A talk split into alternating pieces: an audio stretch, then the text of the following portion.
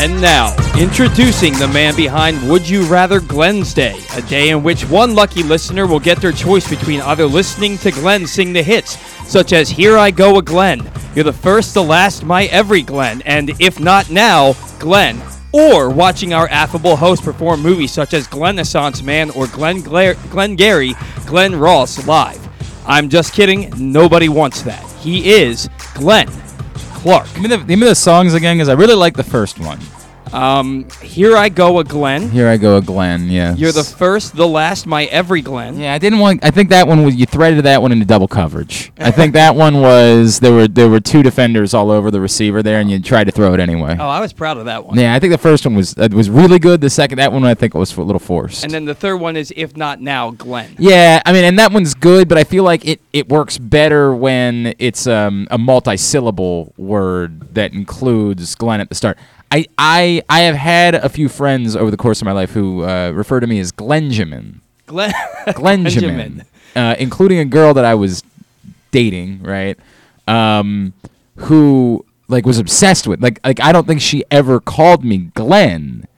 She called me Glenjamin all the time, like really as if it was my name. Like not even like in a way that was silly or and then we were young at the time.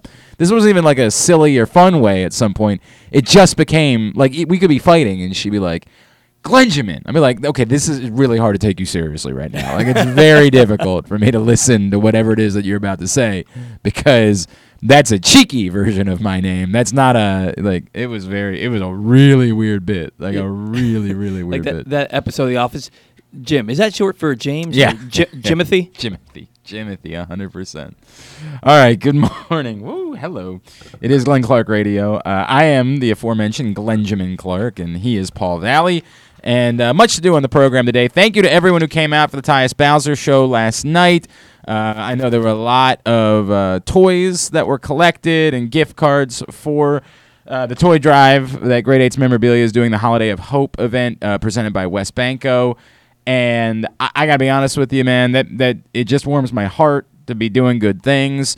Uh, now we'll talk more about the co-drive here in a second, but thank you to all of you who came out. It was uh, it was an awesome atmosphere, despite the fact that the Ravens lost the Steelers on Sunday, and sometimes that can be tough. Uh, thank you to Tyus and James Proche who joined him. We will uh, take a listen to some of that a little bit later on. Tyus Bowser Show brought to you by MyBookie, Pressbox, Great Eights Memorabilia, as well as Window Depot Baltimore, WindowDepotBaltimore.com, and also Duffy's Garage in Baldwin, Duffy'sGarageMD.com. Um, we are going to listen. It's up as well in the uh, archives, and also you can see the video at facebook.com slash pressboxsports and pressboxonline.com slash video. Um, and then I'll, I just add in to all of that that we are looking forward to one more Tyus Bowser show. That's it. That's all. Like, when we agreed to this, we decided we are going to do eight of them, and we didn't want to uh, burn it out, and we didn't want like we just wanted it to be fresh, and there'd be a lot to discuss, and so the next one's the last one. I mean, it's it. That's the uh, the Boyz II Men would say. We'll follow you down to the end of the road, and we're gonna have to let go. It's it's unnatural. You belong to Tyus. Uh, anyway, the moral of the story is I could I could listen to Boyz II Men all. Day. We could just do a Boyz II Men show and just talk about Boyz II Men for two hours, and I think it would be better than what I typically do. Um, but that's it. The 21st is your last chance. We will be at Skipjack's on Bel Air Road in Overlea. If you've been saying to yourself, man, I got to get out for one of these, Tyus Bowser is a hell of a player. He's having a Pro Bowl caliber season. I'd love to meet him, which, you know, is, is free and his special guests, and he's brought out some awesome special guests this season: Odafe Oweh and Patrick Queen and Chuck Clark and DeShon Elliott, and as I mentioned, James Proche last night. If you've been waiting, you are running out of time. This is it. Last chance on the 21st at Skipjack's in Overlea, the final Tyus Bowser show, at least for the 2021 season. I don't know what things might look like uh, come next year, but this is your last chance to get out and meet Tyus Bowser. So please make sure you join us on the 21st uh, for the final Tyus Bowser show of the year. Uh, in addition to the Tyus Bowser show, which will be coming up a little bit later on today, we will talk some more about the Maryland situation. Mike DeCourcy, of course, college basketball analyst for the Sporting News, as well as Big Ten Network, is going to check in with us. Uh, we'll get his thoughts on what's going on there. And we will also check in with uh, Drew Forrester as we do every Wednesday because because I guess we must.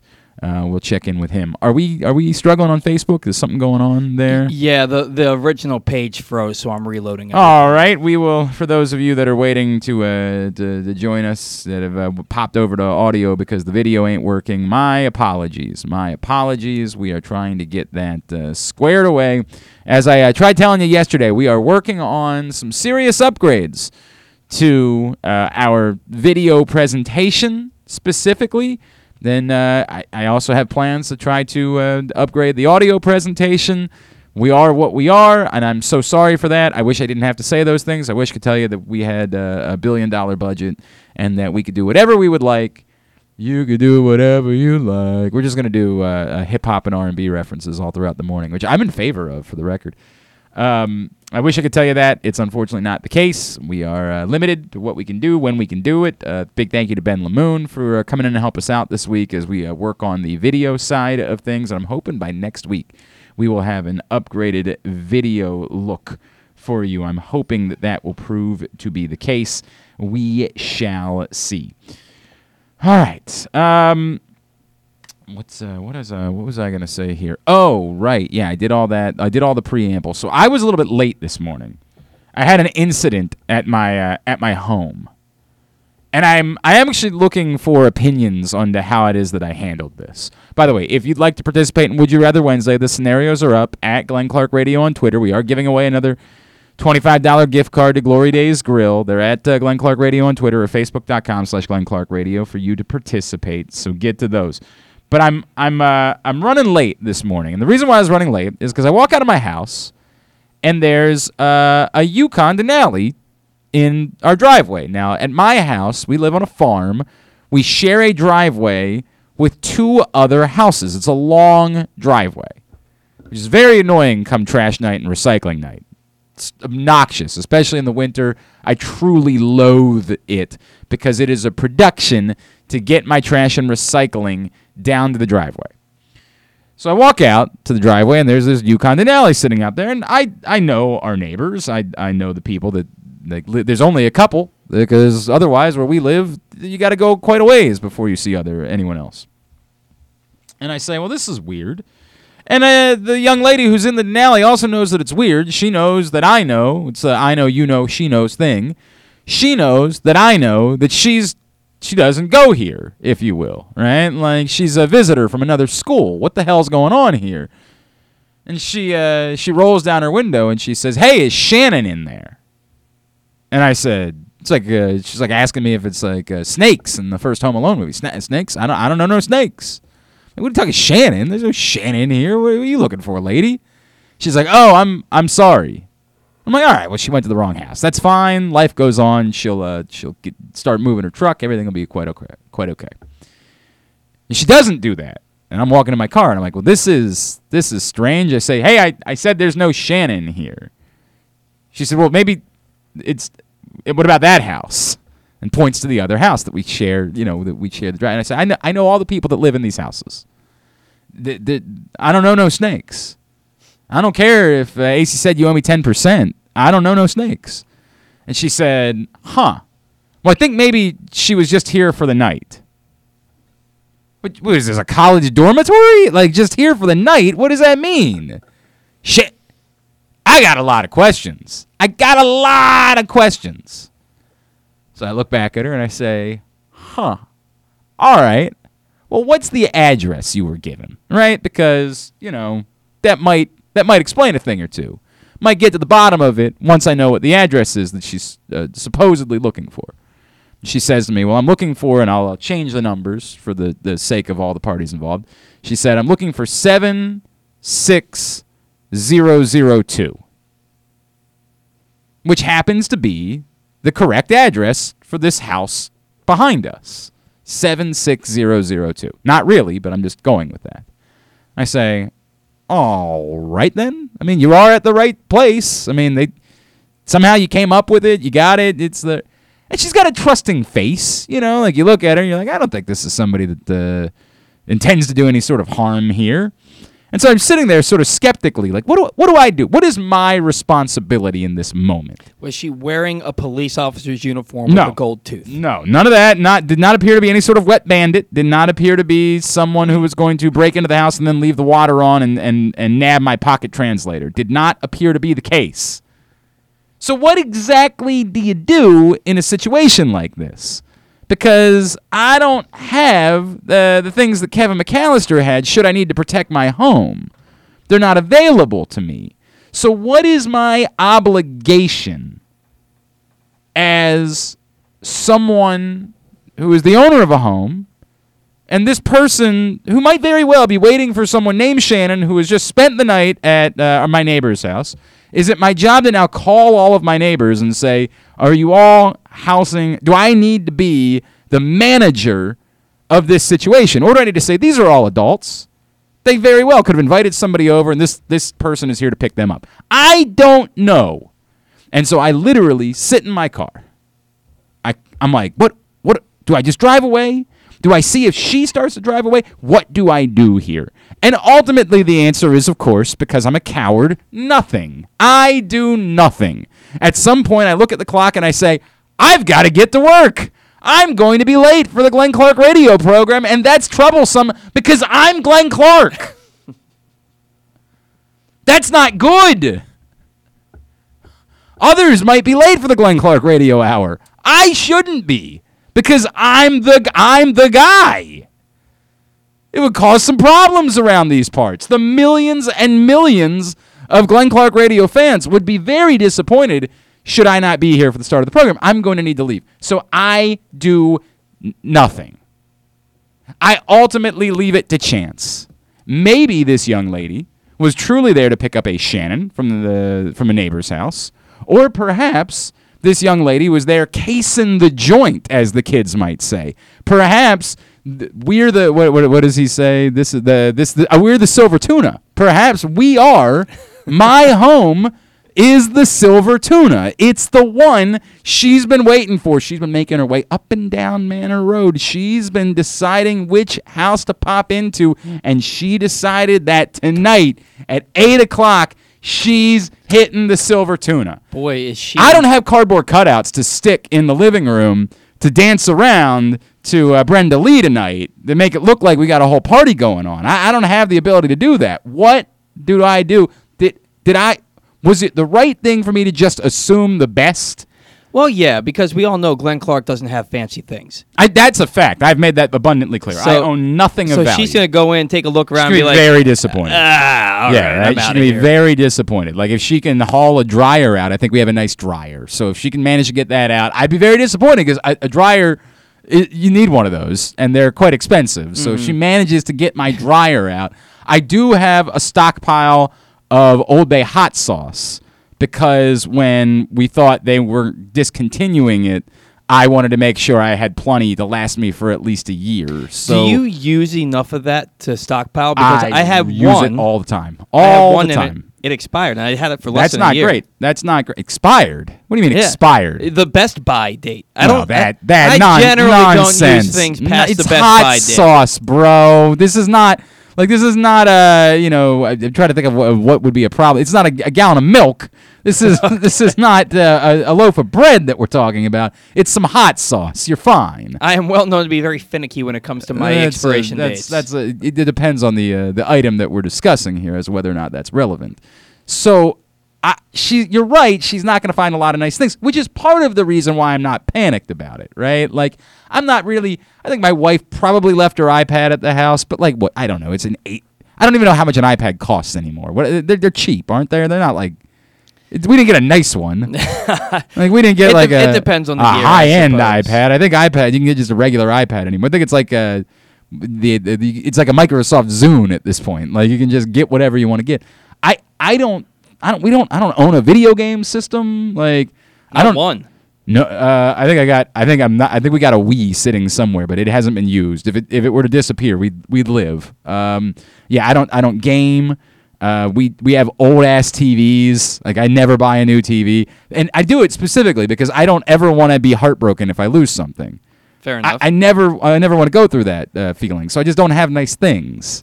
It's the way it, I, I I like I, I I grew up broke, so I'm used to it, and I'm not much more than broke any longer for what it's worth.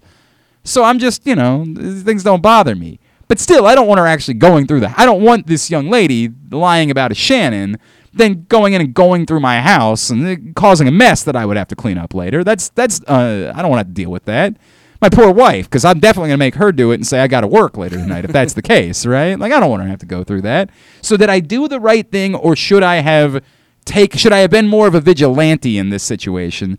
Should I have? I did think about this at one point. This is not a bit. I I stopped at the end of the driveway because we got a long driveway. I stopped and I said I'm going to go back and take a picture of her license plate because I I know she's in a black Yukon Denali, but I don't know what her license plate number is. And so if something happens, I'll be able to alert the authorities. I'll be able to say, well, it was the Sticky Bandits, and they were wearing, you know, I'd be able to say she was in the Black Denali, and here's, she'd be able to find her pretty simply if that's the case.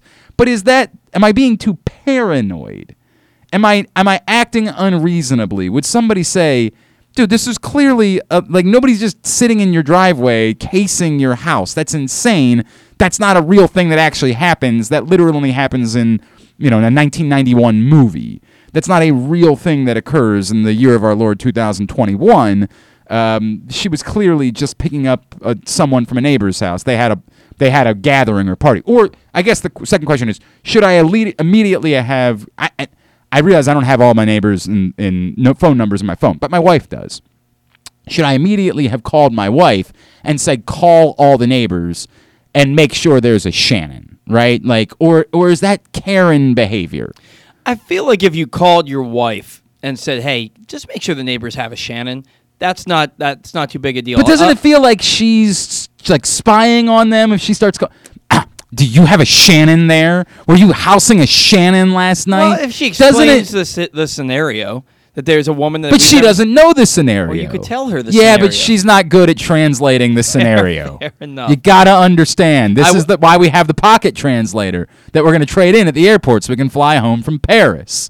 We've got uh, they, she got uh, dangly earrings, the whole thing, right? Like she's not good at tra- the more likely scenario knowing my bride is that she will call and she will say who is shannon and why is someone sitting in our driveway like not exactly like that but something more along those lines If it makes you feel any better, I've been in a parking space and seen a big pickup truck Yes. back into the space in front of me as I was sitting in my car about to get out Mm-hmm. and back up really, really close to my car. To the point where, like, if they start their car, and you know how, like, if you, if you drive a stick, the car will back up for a split second before Mm-hmm. you go forward. To the point where I wrote down their license plate number just in case they started their car, backed into mine a little bit, and took off just to be on the safe side. So if you went back and wrote down the license plate number, But I don't think I'd fault you. I, yeah, I, but I think I'd fault you for turning around to go back. I, this, would she be creeped out by that? And then she now knows my neighbors. Would she tell my neighbors that? And now I'm that guy in the neighborhood.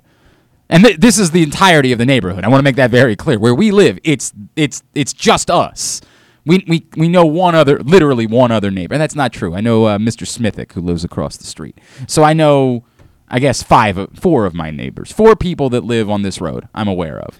Would she then say this creep was taking pictures of my my license plate, and now they're like this? I think about all these things. This is part of being a Virgo. I think about all these things, all the empathy stuff. Like it all runs through. I'm considering every Oh, possible layer. Trust me, of I'm a. Virgo myself. I know what you're Yeah, talking about. so- now, now here's the thing, though. You can think about that and say, "Oh, maybe I'll be that guy to, to the rest of my neighborhood." But then, when your neighborhood people come to you and they say something about it, you say, "I will stop at nothing to protect my family." What I- can they say? I, I, what can they say? I don't You're a know. good father and a great husband. Maybe, but wouldn't they think that you're kind Great of a cre- like if somebody said that to you while they were walking out of their house with their AK-47? wouldn't you say to yourself, "Okay, I'm not sure I'm cool with this. I think we have a new relationship now as neighbors. I think we have problems." Where did an AK-47 come from? Because the You don't way you said one. it came off very AK-47ish. You But don't know that I don't have an AK-47. I'm pretty sure Glenn. Clark doesn't have record, one. I don't own an AK-47. I'm not going to say anything. I don't know an, uh, own an AK-47. I've never shot an AK-47. Um, I don't even know. I, if I'm being completely honest with you, I'm not sure I could identify an AK-47 in the lineup. I think I could, but I don't know that I could. If they were similar guns that were, I'm not sure that I could. Um, but but Siri, the way that you just said it came off very John Rambo esque. Like it came off very much. Yeah, I would do anything. Like eat me? Is that what you're trying to tell me? That if necessary to protect your family, you will eat me alive?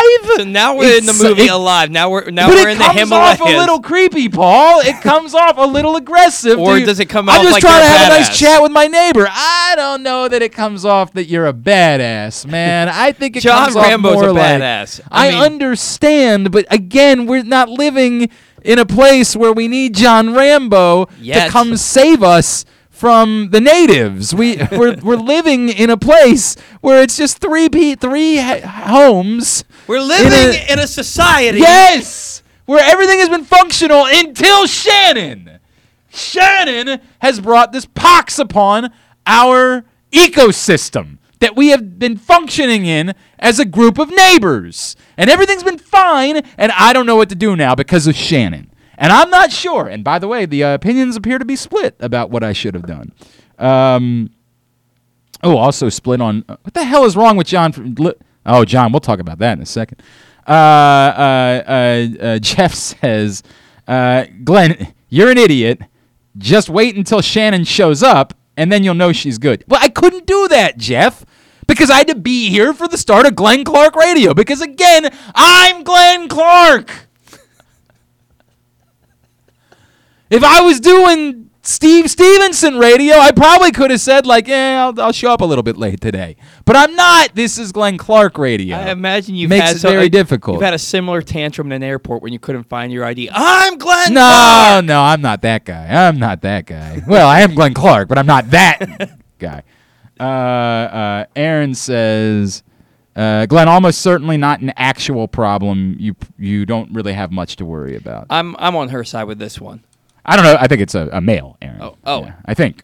I think it is. I'm on their side with There, this one. that's smart. That's what. Uh, that's how the way we play that in 2021. Um, I think so. But should I at least do some sort of follow up? Should I? We don't have a ring doorbell. We should look into that. This might be Mm-hmm. the day that changes things, and this might be the day I get myself the old ring doorbell. How much do those ring doorbells cost anymore? Oh man, I, I don't know, 180 bucks. Oh, that's not that bad. I should get one of those, right? If they're only 180, I, this is just. What do they cost? Someone tell me air. what a ring a ring doorbell I can look uh, would it. run me. We live out in in Pleasantville, uh, so I've never really thought it necessary to get the old ring doorbell. But now that we know that there are rogue Shannons just running around the place, I might be forced to get a ring doorbell. It just might be the time. Oh, they, they're they're a 100 bucks. Oh, we're getting one of them. The Ring Doorbell 3 is Do you have 100 to buy a new one every year though? That was Probably remember, not. When they introduced tile, everybody's like, "This is a great idea. Tile. I'll get a tile, right? I'll stick one in my on my keys. I'll stick one somewhere in my car just in case someone steals my car." They'll be, and then they're like, "No, that doesn't work. Like I'm this almost is not a, certain my not a- sister has never replaced her Ring I've- Doorbell, and it, it still works. You're sure and it's good because I never. I just threw away my tile after one year. I just, when I found out you just had to keep buying them year after year, I'm like, see ya. I'm not. I mean, what? It was a Christmas present the first time I got it, so I was like, well, this is nice. I'll. I'll use this, and if I lose my keys, which has happened because I have small children and they like to play with things, I legitimately had to take the light rail into work one day because my kids, before I woke up, one of them, I don't remember which one it was, started playing with my keys and could not find them. Literally we ripped apart the house and it was the same situation where i was going to end up being late to glenn clark radio which again troublesome given my role in the uh, glenn clark radio um, i had to take the light rail to work that particular day oh man. because that, so i was like this will be great i'll get a tile for my keys and then i find out you get a, need to get a new tile every year and i'm like i'm out i'm out Well, I'm- you're not doing this Unless Ring is made by a certain fruit company, I don't think that you'll have to get a new one. I think that once you get one, you're good. Unless All it breaks. all right then this might today might be the day where i decide it's time for the old ring doorbell Uh, Shannon, just changing your life. Shannon, man, what the hell is going on with Shannon? And from Steve, Steve says, Glenn, I, I guess this is just uh, your way of saying there's not much going on in the world of sports. No, this was important. I don't care if the Orioles had traded for Ken Griffey Jr. today, which I think is very likely. Uh, I was going to be talking about this particular subject, Rick. It's very important. He says, but that being said, you probably should have just gone ahead and snapped the picture. You could have done it overtly. Could I have, though? Could I have done it overtly? Is there an overt way to snap a picture of somebody's Maybe if you license run- plate? if you act like you forgot something, you run back in the house, come out carrying something that you didn't have when okay, you went but, in, but and understand you the picture. This is what you need to know. All right, long ass driveway, right? Mhm. My car is. We have a. We built a little garage, like an open garage. Okay. I'm right here. She is right there, right? So there's no way for me to get like getting to there to get the picture of the license plate. There's no natural way for me to do it. My house is over here, so my house is here. Mm-hmm. Built the little garage right there. She's right there, and then that other house like over there, right? She's right there. So I I I've got to go this way Mhm. to get out to get to the road. There's no natural way for me to go like So you hadn't already gotten to the end of the driveway. You were still sitting where you were. I, you, I sat in the car for a minute and then when I started thinking about should I take a picture of the you know the license plate, I was somewhere down here. I so had stopped. Could, so you couldn't turn around. It would've been- if you have to turn around and come back. It looks like you're coming back to go to run into the house, and Yeah, but you either snap the picture or you memorize but I got to go way back here in order to do that. It's way over the top. Like it's abundantly clear at that point what it is that I'm doing because again, the house is right there. Well, then no. If you'd already passed the point where you could have got, there's no turning back at this point. You just got. That's what I'm saying. There was no roll, real you gotta roll natural the dice. way for me to do this. I'm pretty sure it's a safe roll of the dice, but you you roll them either way. Should I send? Should I call the Chicago Police Department and have them do a welfare check on, Chicago PD is on, on TV my son? tonight. No, I, that, I'm not concerned about that. but should I send them over to do a welfare check on on the boy? Uh, Hyper on line three. Should I do something like that? Yes. Okay. All right. We're gonna do that. You will stop at nothing to protect your family. John Rambo over here getting all excited. All right, so that's uh, that's what's going on today. I don't really care about anything else. That's what's going on today. Would you rather Wednesday scenarios are up? We'll get to those in a little bit. Today's program is also brought to you by uh, Window Nation. It is December. The weather is cold. You know the way this works. It's, you know, I mean, it happens like this every year. Energy prices start going up. You're getting higher energy bills. But the good news is that Window Nation is here to help. For December only, 50% off all style windows and a house of windows for only $99 a month. Call Window Nation today, 866 90Nation, or visit windownation.com. Um, I did, uh, just as far as the things that actually occurred, and there wasn't much of it clearly with the Ravens being off yesterday. We are um, waiting to see. The, the question I got from a couple people is will they add a veteran cornerback? I mean, maybe, but who? Who is out there right now that you think is stepping in and making some sort of difference for the Ravens? It's a genuine question that I have. Who do you think that player is that's available on December 8th that can come in and help? And I'm not trying to say that they won't sign someone because I think they will. Remember a year ago they signed Pierre Desir and they signed Tramon Williams. They'll they'll probably end up signing some street free agent, but like, do you think it's somebody that's coming in to play? Someone that's coming in? Dre Kirkpatrick's name has come up a few times. Of course, somebody that uh, we saw a little bit in the AFC North because he was with Cincinnati. They want to sign Dre Kirkpatrick by all means, but do you think he's coming in and playing on Sunday? Do you think he's coming in and making a difference? Oh, you're not getting a difference maker at this point. Come on, man. Th- This is they got what they got, and it's tough, and it sucks. I mean, to have to trust your season to Anthony Averett and Chris Westry in Brandon Stephens is a difficult thing, It- but that's what it is. It's crazy because back during training camp, and I'm not saying that Shaun Wade would have been the be all end all, but they were talking about trading Shaun Wade, and I was like, everybody every year says that the Ravens are so deep at corner, and then by the end of the season, they have three or four guys who are on IR. We shouldn't be trading any corners. And I'm not saying I'm right because Shaun Wade, he probably would have been cut at some point this year anyway. Maybe. But every year we talk about their depth, and every year this happens. Um, you know, something something similar somewhere along the lines. I hear what you're saying, and I know that revisiting. Who knows if Shaun Wade is a football player or not? Right? Like, who knows? Again, So- not saying he'd be a difference maker, but it, this happens every year. Um, Yeah, but uh, sometimes they just know. Sometimes they just know this guy can't do it. Mm-hmm. Like this guy, it. We made a mistake here, and you know, you don't get credit for that because you were still the one that made the mistake. You know what I mean? Like that's that's still on you. Just because you identified the mistake, I, I you didn't compound the mistake in that situation. Shaun Wade hasn't done anything with the Patriots. Right. You know, like he hasn't been a player in any sort of way. That doesn't mean he's never going to be a football player. It doesn't mean that if he weren't in a certain situation, he couldn't help. But I doing the revisionist history thing about Shaun Wade, it just doesn't. At the time, sure, you're saying abandoning a draft pick is is a weird bit. Mm-hmm. And it goes back to what we talked about at the trade deadline, which is you're in line to have about a billion draft picks next year. Are you really going to have all those draft picks on your roster? Right. Are they really all going to make the roster? And I know you like to have extra picks to have ammo to try to move up and get a guy that you really like during the course of the draft, but are you really going to put eight rookies on your roster mm-hmm. next year? And and it's a relevant question that needs to be asked. It's something that you don't want to deal with, but like you need to ask that question. Are you really putting this number of players on your roster next season? Or could you have used that to have added a, you know some depth somewhere this year at the trade deadline? And again, that's not to say they didn't attempt to do that. I want to make that very clear.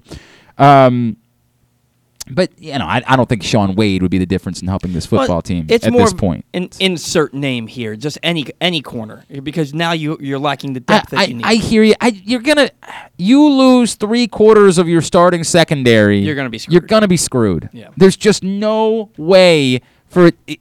It's one thing to say you need to have depth.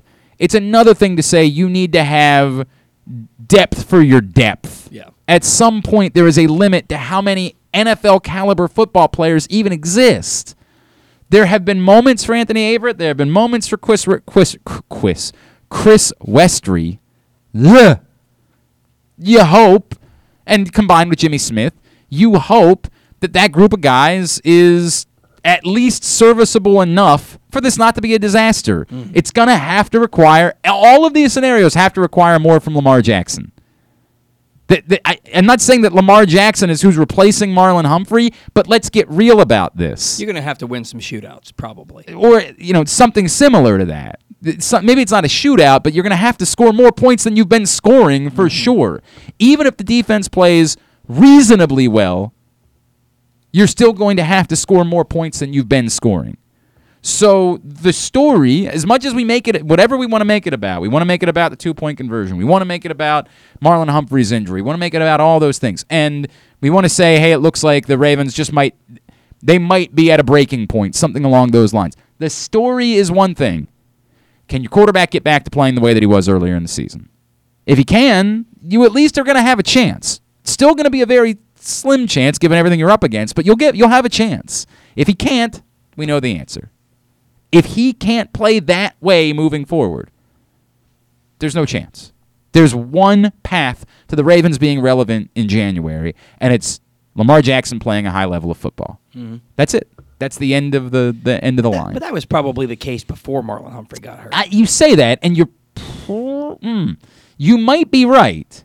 But like seeing what they did against the Browns last week, there was some scenario where they were just rounding into form as a defense, and we saw Patrick Queen playing really good football, and obviously Tyus has played really good football, and they were more capable of giving you something on the defensive side of the ball like what they did against the Browns, that could you allow, could allow you to survive even if Marlon Humphrey wasn't playing at an MVP level, right? That if he was just what did I say? Marlon oh, Humphrey. Oh, sorry, thank you. Even if Lamar Jackson wasn't playing at an MVP level, if he was just playing reasonable football to go along, not throwing four interceptions, but playing reasonable football, and the defense was playing at a very high level, that might be enough. Maybe not for you to win a Super Bowl, but for you to do something come the postseason. It's harder to fathom that mm-hmm. now without Marlon Humphrey being on the field. It's harder to fathom that you could get that. You really are kind of down to either Lamar Jackson plays really well or this thing just isn't going to work. So if the Ravens manage to win two more games Mm-hmm. and somehow get into the playoffs, with is it still a success at this point? Because we were talking super. excuse me. Yes. We were talking. Yeah, Super I mean, Bowl obviously, the Browns game. you measure everything like for the totality of the season versus the circumstances that they dealt with. It's it's a conversation that we'll have when we get to that point, Yeah. like how we measure it. But yeah, I, I don't know right now. I, I, I don't know because this is also still a franchise that th- th- they've got to figure out they they'll tell you their window is forever, right? Like mm-hmm. that's the mm-hmm. way they operate. We always our window is always open when you're the Baltimore Ravens. And so, you know, they might live with the fact that things just didn't work out in that particular season. They put their best foot forward. They didn't mortgage anything in order to make this season happen. It's not as if they went into salary cap hell to try to make this season a possibility and then it went south due to injury, right? right. So, you know, all of those things, context is relevant for all of it, and we'd probably all be willing to sit back and say, all right, they are still in pretty good shape. If they get everybody back, they got a couple of decisions they got to make with certain guys, but they'll likely be in pretty good shape is as long as Ronnie Stanley can be Ronnie Stanley again, and that's a huge question that will linger over this organization given the significance of what he's been through. Right. Then you're going to feel like you're going to have a chance moving forward. Mm-hmm. We got to get a break. We're running late. We got to get to segment number one of the Tyus Bowser show. We're going to do that next. Mobil One full synthetic motor oil helps extend engine life. Visit your local Jiffy Lube service center. Ask for Mobil One. It's Glenn Clark Radio. What's up, everybody? This is Tyus Bowser. I can't wait to see you guys for the Tyus Bowser Show this fall. We're going to be taking the show on the road all over the area. You can meet me and my very special guests. If you can't make it out, you can watch the show on live on Pressbox Facebook page or listen the next day. Find out more about where we'll be by checking out pressboxonline.com slash Bowser. We'll see you all season long for the Tyus Bowser Show. The next Tyus Bowser Show is Tuesday, December 21st at Skipjack's on Bel Air Road in Overlea. The show is brought to you by Pressbox, Grade 8's Memorabilia, Window Depot Baltimore, WindowDepotBaltimore.com, Duffy's Garage in Baldwin, Duffy's Duffy'sGarageMD.com, and the NFL chick Sarita Hubbard joins the show courtesy of MyBookie. Looking for a simple holiday meal? Try Chick fil A catering. From Chick fil A nuggets to mac and cheese, enjoy a variety of tray options sized perfectly for your get together. Order through the Chick fil A app and bring smiles to your family gathering. Availability and order requirements vary. See restaurant for details. That first sip, that first bite. Mmm. Start your day off right with a delicious breakfast at Royal Farms. Choose from a fantastic selection of fresh Royal Farms breakfast sandwiches and top it off with a rich hot cup of the freshest coffee in the world. At Royal Farms, breakfast is available day and night. It's the freshest breakfast in the world. Real fresh, real fast. Royal Farms. The all new FanDuel Sportsbook is coming soon to Live Casino and Hotel in Hanover. Maryland, this is your chance to win big right in your own backyard. Bet on every sport with self service kiosks and watch all of the action from the best seat in the house. Make every moment more at the all new FanDuel Sportsbook at Live Casino and Hotel in Hanover. Please play responsibly. Gambling problem? Please call 1 800 Gambler or visit mdgamblinghelp.org.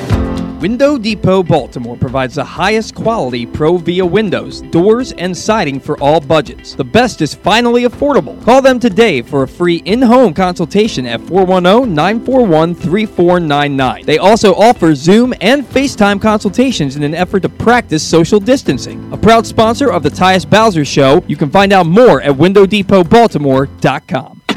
Hey, it's KZ. The Pressbox Fantasy Football Show is back as always on Thursdays. You can catch it at 11:30. We're brought to you this year CCBC and Glory Days Grill. You can catch the show two ways: Facebook.com/slash Pressbox Sports or PressboxOnline.com/slash Radio. The slash radio is if you want to listen. On Facebook is if you actually want to see my ugly face. We're gonna have a lot of fun this year. DFS, daily lineups, keepers, all kinds of fun stuff. Please tune in. Pressbox Fantasy Football Show every Thursday, 11:30 a.m. If you miss anything, don't forget that you can find whole shows later on Spotify, Apple, or Amazon Podcast. It's Glenn Clark Radio. All right, back in here on GCR as we continue along on today's program. If you missed it last night, shame on you, but good news, you get to listen right now. Segment number one of the Tyus Bowser Show from the Bowman on Harford Road in Parkville. From all of the biggest games to the smallest events, make every bet worth your while with MyBookie. Start by doubling your first deposit instantly with MyBookie's first deposit bonus up to $1,000. Double your money before you even place a bet, and all you have to do is sign up and deposit using the exclusive promo PressBox at mybookie.ag. If your first deposit is $100, MyBookie adds $100, so you start with $200 to play with. If your first deposit is $1,000, my bookie adds $1,000, so you start with $2,000 to play with. With tons of great games and prop bets to take advantage of this week, there is truly something for everyone. So don't wait any longer. Head to my bookie today to redeem your double deposit bonus so you can start winning big today. That is promo code PRESSBOX to receive double your first deposit instantly on your account. No hassle, no wait. So bet anything, anytime, anywhere with my bookie. That's what I'm talking. How'd she think? How'd she do, Tyus? She did great. I did better than the last time. 'cause You remember did. the last time? Yeah, the last time it was a little. you I a was little struggling stand- that yeah, day. But you did good. Tyus is a broadcast pro now. He's basically like he's he's an old hat at this. So before soon, this is not a joke. When before the season, Tyus and I were talking about how the show was gonna go. He admitted his biggest concern was like, do I have to do all that? No, for real. I honestly thought I was about to be doing what you're doing right Oh now. my God. That's why we got Rita here is to Yeah. take care right, of so I'll for do, you. I'll do it for you. I got you. Appreciate you. Ladies and gentlemen, would you please make some noise for the host of the program? He is Mr. Tyus Bowser.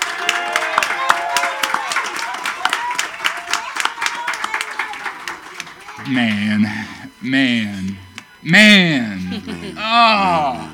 Oh, oh. We're so close to just having a party tonight. It just being the most celebratory thing hmm. ever, man. So close to that.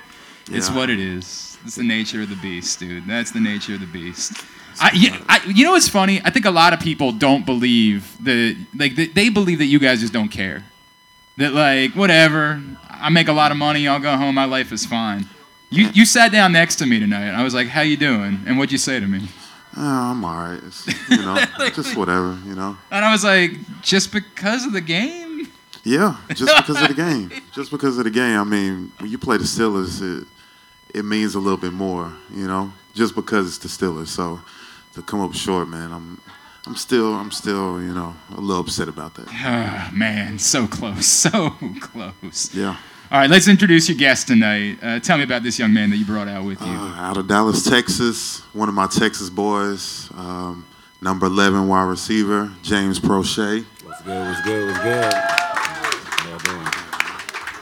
James, thank you so much for coming out tonight. Do, uh, how do you uh, like? Are you? If I said the same thing to you that I just said to Tyus, like, how you doing, man? What would be your response be? Man, yeah. Yeah. It's what it is. It's what it is. It's just there's nothing we can do about it now. Well, as always, we're gonna talk a little bit about it. Yeah. Then we're gonna have some fun because that's the way we do things Right. on this show. That's the way that it works on the Tyus Bowser show. Yeah. We were here at the Bowman a few weeks back after the miracle that was the Detroit game. Yes. And we talked then about like, do you watch? Do you? So I want to put the same thing in reverse because it doesn't always go your way, right? Yeah. So take me through those moments. I mean, first of all, you know, there's all this speculation about should should we have went for one, should we went for two.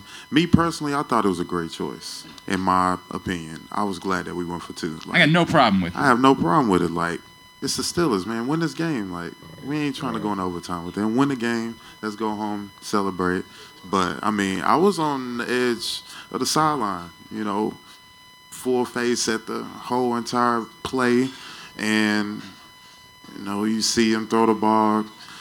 It hit his hands and wasn't able to catch it. And it was it was a tough one to watch. What, what? But what are like the emotions? Is it? Do, are you silent? Do you yell? Do you like what? I'm I'm silent. I'm just looking at the play. I'm just looking at what what all is going on and just trying to see the outcome of it. And hopefully it goes in our way. If not, I mean, I'm upset. You know, it's tough. So that's that's just me. Rita wasn't silent. She wasn't. She wasn't silent. No, she was saying some things. You should have heard what she was saying. She Oh. was. What were you saying? She was directly. It was weird. You weren't even on the field, and she was directly blaming you. It was just Oh, a he straight. wow, No. me? You know what's funny though? I okay, so in hindsight, I, I think when it first when they first decided to go for it, I was like, ah, I don't think I love it. But then I, liked the play call, right? I mean, the execution obviously didn't work in its favor, but the, I think that the play call was the right call. But then when we found out, you know, after the game about you know Marlon going out and then Mekari, I think also went out um, as well. Then it changed the way that I felt about it because I understand the logic behind it is, you know, you don't want to go into overtime down your top corner. You don't have your right tackle, so you have to.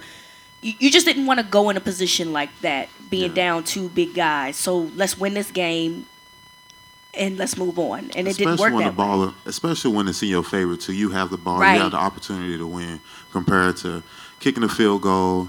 you're going overtime. Right. We don't win the toss. Now you putting your defense out there who's Exactly. short.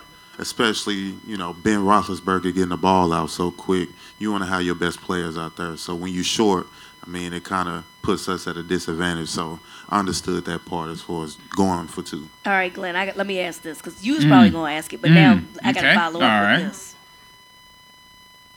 Y'all can't catch. Oh no! Oh no! Who can catch? Who can You, catch? I know you can catch. Who can catch? Well, you, I, and, and you probably can catch. I ain't seen you be in a position where you can catch, but the juggling of the interception just drove me Mm. insane. And see, I thought that he was throwing it to the tight end because I turned around, I seen Odafe tip the ball, Yes. and I seen it in, in my face. I said, "Oh yeah, I'm definitely catching this." so I'm reaching for the ball, and as I'm about to grab it, I just see some white gloves come out of nowhere, and it just bam, just hit me, and I'm like, "Who is this?"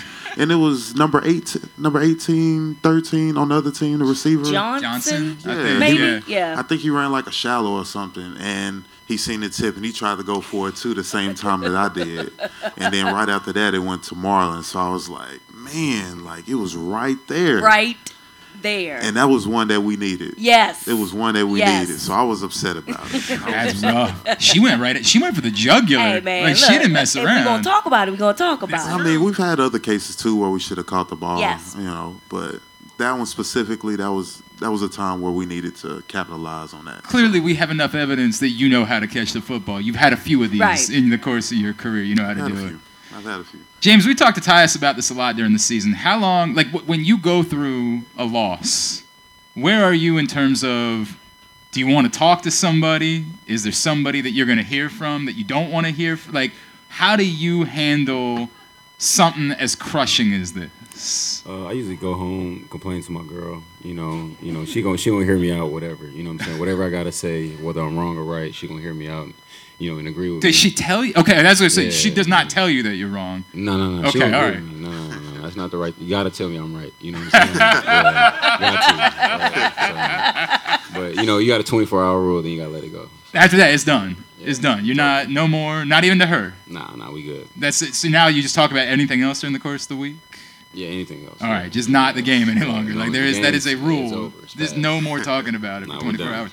Who is more likely to break that rule?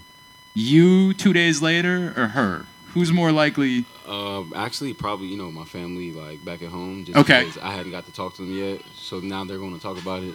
And, you know, they got their opinion. You know, my brothers, and then even my little sister, my mom, my grandmother, especially. You know what I'm saying? Why didn't they do? Why didn't they do that? Right. Tell him to do this. Do that. Like, you know, so you know, it is what it is. How difficult is that? You're like, Mom, I didn't. They didn't ask me my opinion if we should go for two or not. Like they didn't come over to me and say. James, you make the call this time. Exactly, exactly. And they swear they're gonna listen to me. So it's, yeah, it's all good. Yeah, it's all That's good. really funny. That is really funny. Tyus, you've been going up against. Look, we don't. We never want to say anything polite about Ben Roethlisberger in this city. It burns us to our We core. don't have to start today. You've been going up against the dude though for a few years, and these are probably, you know, there's a report last week. It's probably it for him. This was probably the last time you're gonna face him in Pittsburgh. We'll see what happens. Final week of the season. Yeah. What's it been like going up against that dude? And you know, like in a way that we can both say we acknowledge nobody here likes him. Yeah. What should you say about him anyway? Regardless of how I feel and them Do you want me to do? Do you want me to do the part? I can. No, I can handle this, right?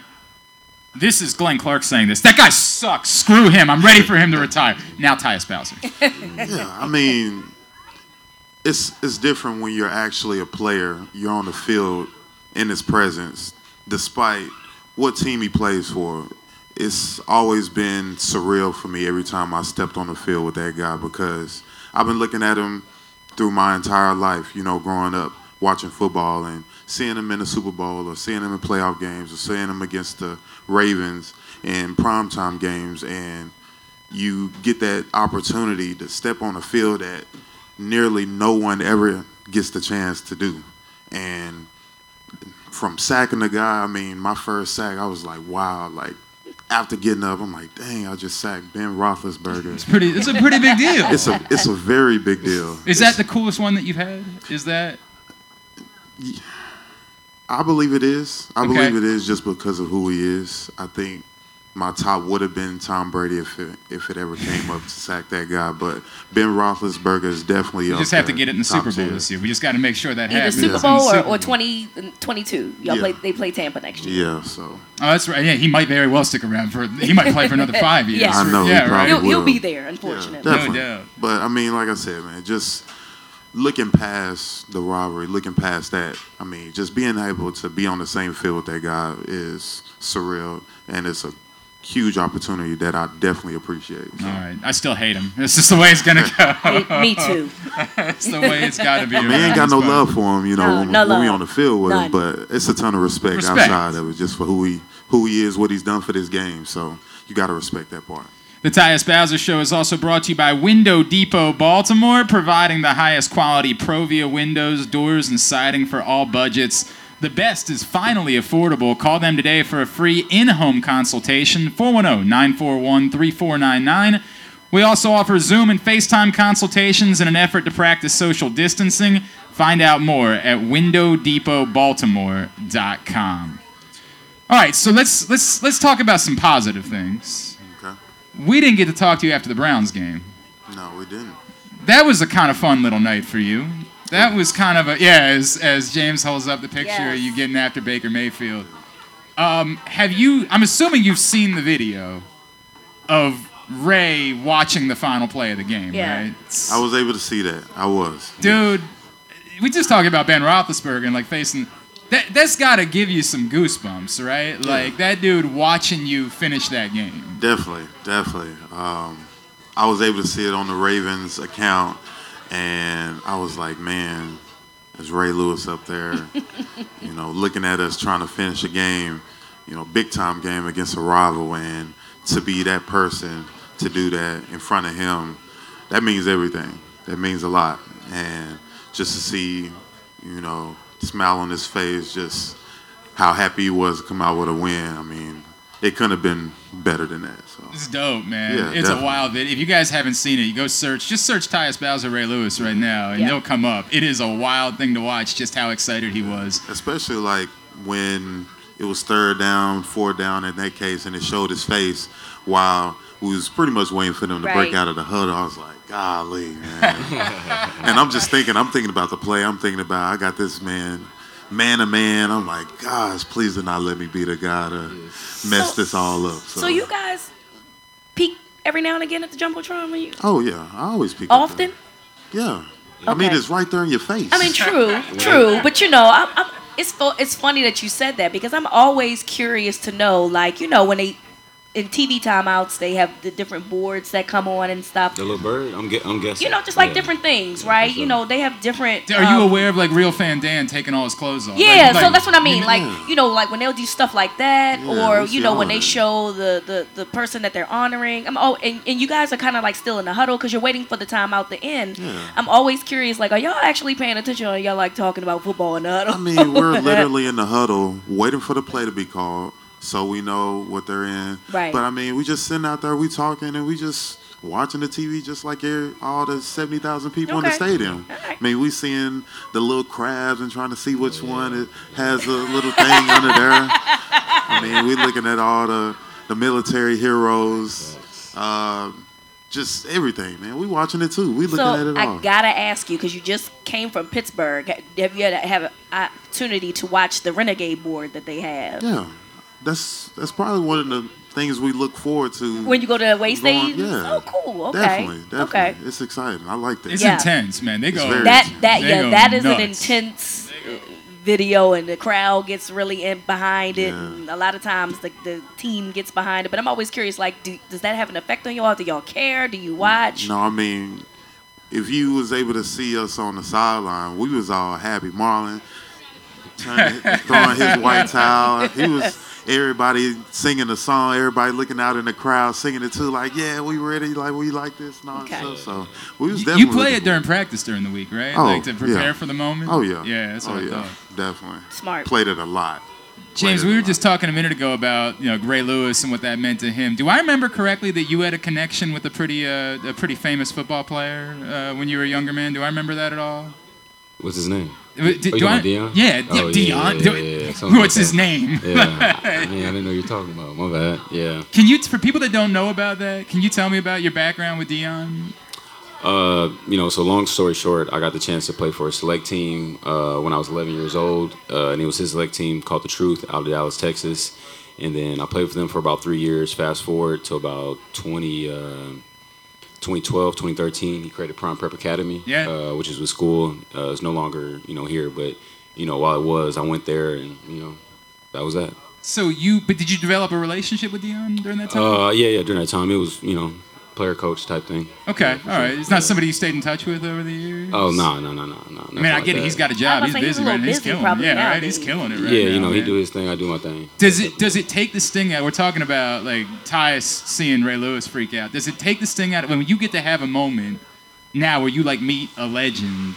Is it old hat to you, or is Oh it still? no, I uh, got to meet Steve Smith in Carolina and uh, talk to him, and then backdoor uh, to Miami, uh, he saw me again uh, warming up, and he came up to me, and I kind of, I was like, dang, like Steve Smith remembered me. bro. Wow. that's crazy. Because he's Like, one of the realists. Yeah, yeah, no, no, he a real solid dude. Yeah. like, for sure, for sure. That's dope, man. And very honest. Yeah. So that's yeah, he doesn't come up to you and like say anything like, "Bro, that was a terrible route that you Yeah. ran last week." Like, No, he's no, not. no, no, he, he didn't say terrible, but he did say the route that I ran needed some work. No, that's, that's yeah. Did he really? Yeah, for sure. I'm all, you know, for sure. Yeah, that's what you want. It want. probably did. I mean, that's no, what no, you no. want. I yeah. know, but like, I mean, and I expect that from him because he's very honest on camera. He, even in Baltimore, he's always just been very genuine and very authentic. I think. Yeah. that's the word I was looking for, Yeah, right? for sure. And so I was just, you know, when you, I mean, did he say with love? No, yeah, it wasn't in a malicious way. He was like just giving me like tips. He's Okay. like, "Oh, this would be better if you did this." That's Okay, That type of that's dope Yeah. though. That's really cool, man. That's really. Do you have that moment where you're like, "Holy crap, Steve Smith knows who I am"? Like, Oh yeah, for sure, for sure. That's yeah, awesome. like I got, I have his number in my phone. It's crazy. Whoa. Yeah, yeah, like is that the coolest one that you got in your phone? Besides your Uh, teammates, obviously, like the you know the guys that you work with. Coolest number in my phone. Yeah, I guess so. All right. Yeah, I guess so. Tyus, what about you? I've never asked you that question before. What's like the the wildest number that you have in your phone? The wildest number. I mean, from Calais to Justin to Houston. But those are teammates. Is there anybody besides a teammate? That Um, I have Michael Strahan. Okay. I have his number. you can call him while he's flying up in Ooh, space, ooh. right? I got Tim Brown's number. There we go. That's a pretty Okay, big deal. That's, that's- a legit that's- legend, that's a man. legend, Like yeah. that's a that's an icon. That's tough. That's really dope, man. like that's really really cool. I got a couple here. Let's. I just I just want to throw these out. Tyus, you are very much. Y'all think that Tyus Bowser is deserving of making the Pro Bowl this season? Absolutely. I appreciate it. I appreciate it. Make sure you go on Twitter. Make sure you go on Instagram. Retweet. Retweet. Like. Do everything, man. Tell your folks to yeah. Tell everybody. There we Tell go. everybody, man. I, I know, right? It's you. You're hoping that you're too busy to be participating in the, the, Yes. the Pro Bowl, but what would that mean to you to get a Pro Bowl now? Oh man, that'll mean the world to me. That's that's something that I've been working for for a very long time, and just having, just being in a discussion of being in a Pro Bowl, man, it's it's surreal. So hopefully, you know, we got five games left, including playoffs, uh, just to make a name for myself and to continue to work and make plays, and just put myself on notice in the league around the world to where I'm able to. You know, be a Pro Bowler this year. I So- mean, I think it's more than deserved. Like, let's talk. It's more than deserved at this point. Yeah. We didn't get to talk last time, and I thought this would be appropriate going into break. Um, you were a big Young Dolph fan, weren't you? Young Dolph? Um, Yeah. I was a bit of a Young Dolph. I, fan. s- I saw you kind of send some. It seemed like a lot of guys on the team. Yeah. Yeah, um, yeah, we got a lot of guys who listen to Young Dolph. I know- Or at least know who he is. Okay, all right. Yeah. So you're not per. You're not personally like. Do personally you like. know Young Dolph? I only. Glenn? Do you know Young Dolph? we all look I was definitely very much aware of Young Dolph one month ago. Do you, do very you, much. Okay. Did you know his music? No, but that's. All right. Wait a second. That's What all do you right. want to do? Lie? I'll train you up in the studio. I yeah, got you. correct, correct. Um, it sensed that a lot of guys. It really shook them. Yeah, Yeah, for sure, for sure. James, you a Young Dolph fan? Uh, yeah, to say the least, man. Just in not necessarily just you know only his music, you know, kind of what he represented. You know, uh, being independent, you know, paving his own way. I kind of respected that. I also I think of like that touch with his hometown. Yeah, for like sure. that he would go out of his way when he would come back to Memphis to Yeah. try to take care of yeah, those. The way he like, took care of his family, you know, all his business ventures. Yeah, he, he did it the right way. Man, I, I sensed there was some like a powerful connection that people felt with Young Dolph. Man. Yeah, for sure. Yeah, when he died, it kind of had that uh, you know, Nipsey, Nipsey type feel. Yeah, you know? yeah, so- absolutely. In Oakland, right? Like, yeah, it's the same sort of story. Definitely, definitely. All right, y'all make some more noise for Tyus Bowser and James Proche, please. I guess let's just say you get another shot at Pittsburgh before the season's over. Last Can game, right? Rewrite that narrative. Don't have to think about it any Ben's longer. last game. Take him out with style. Right? Tyus. Oh man, that would be something. Could you imagine sacking Ben Roethlisberger in the final game he Oh, ever played in his career? Yeah. Oh man, that would be. s- I'm now I'm now like visualizing like how packed Baltimore's about to be that last game of the season. It's gonna be crazy. Mm. Is it a night game? We don't know because they wait till the oh. last. They to- probably gonna flex it, honestly. I hope it's a night They would have to. I mean, Yeah. Ben Roethlisberger's last game I, in Baltimore. I don't see how it doesn't get Come flexed. on, man. but, Come on. you That's know. got to be under the lights. That's got to be under the lights. Hey, the Tyus Bowser Show is also brought to you by Duffy's Garage, family owned and operated car care facility in beautiful Baldwin, Maryland. An authorized Maryland inspection station and Napa Pro Care Center with ASE certified techs. Tell us that Glenn sent you, or tell them that I sent you, I guess is the way I should say that. Tell Duffy's that Glenn sent you, and you'll receive 10% off your service with a max discount of $150. Find out more at duffysgaragemd.com. It's where I take my car. I trust them, and I know you will too. When we All come right, back that's in, going to be that for segment one of the Tyus Bowser Show. We'll have segment two coming up a little bit later on, uh, either today or maybe later on in the week. Don't know yet, but you can always go check it out in the archives. Today's show also brought to you by uh, the Stan the Fan Variety Hour, which is back tonight. John Martin from the Maryland Lottery joins Stan as it's official this week. You will be able to bet in person at a couple of area casinos. They're going to talk about that tonight on Facebook Live. If you miss it live, you can catch it uh, tomorrow at PressBoxOnline.com or Facebook.com slash PressBoxSports by clicking on the Videos tab. We'll come back in, talk more about the Maryland situation with Mike DeCourcy from the Sporting News and Big Ten Network. It's on the way. It's GCR. Thank you. Come in for Glory Burgers, Glory Wings. There's glory for everyone at Glory Days Grill. Enjoy their award winning burgers, ribs, and wings, or try our fresh salads, hand cut salmon, or our scrumptious sandwiches. Yum! Come in for our daily specials every weekday, like $6.99 burgers on Mondays and $5.99 nachos on Thursdays. And watch football on their big screens every Monday, Thursday, and Sunday. Dine in and let us serve you, or order online at Glory Days glorydaysgrill.com and take it home. Visit us at glorydaysgrill.com for a location near you. Glory Days Grill, great food, good sports. Window Depot Baltimore provides the highest quality ProVia windows, doors, and siding for all budgets. The best is finally affordable. Call them today for a free in home consultation at 410 941 3499. They also offer Zoom and FaceTime consultations in an effort to practice social distancing. A proud sponsor of the Tyus Bowser Show, you can find out more at WindowDepotBaltimore.com. I've driven my tractor trailer millions of miles and I've seen it all. The next time you change lanes when driving, remember because of the sheer weight and size of my truck, I'm not able to stop quickly if you cut me off and brake suddenly. One wrong decision could change our lives forever. Trucks need room to stop. Don't cut it close. Brought to you by the Maryland Department of Transportation State Highway Administration.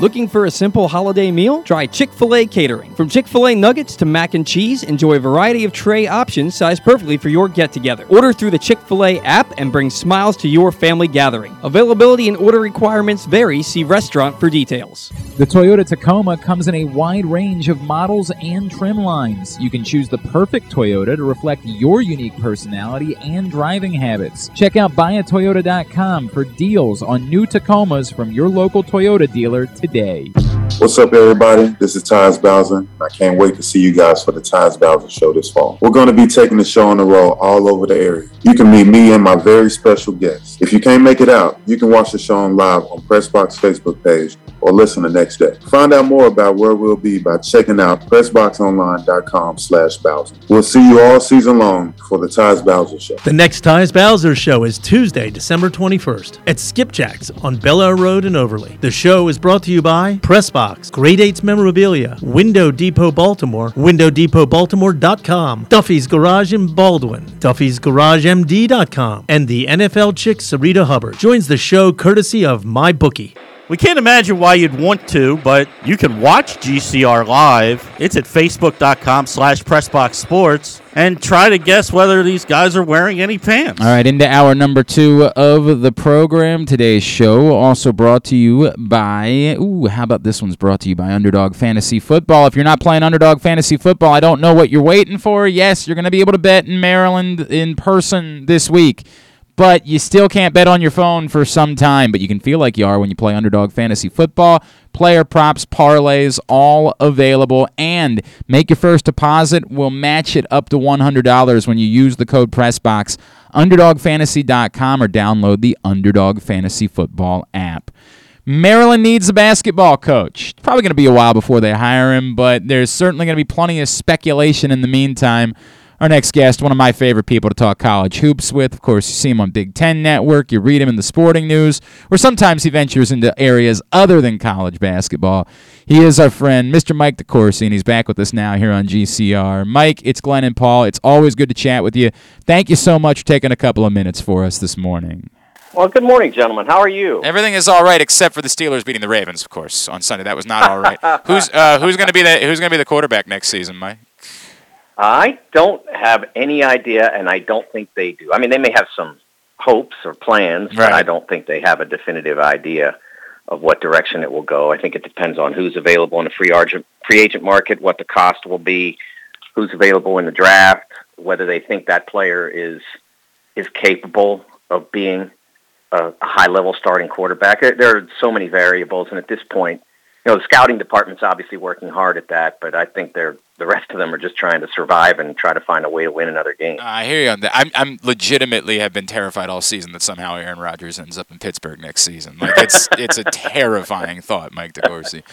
All right, that's uh, that's not why we have you here, though. Of course, we're uh, we're dealing with the the situation at Maryland. I, I and I, I'll start the same way I posed it to everybody this week.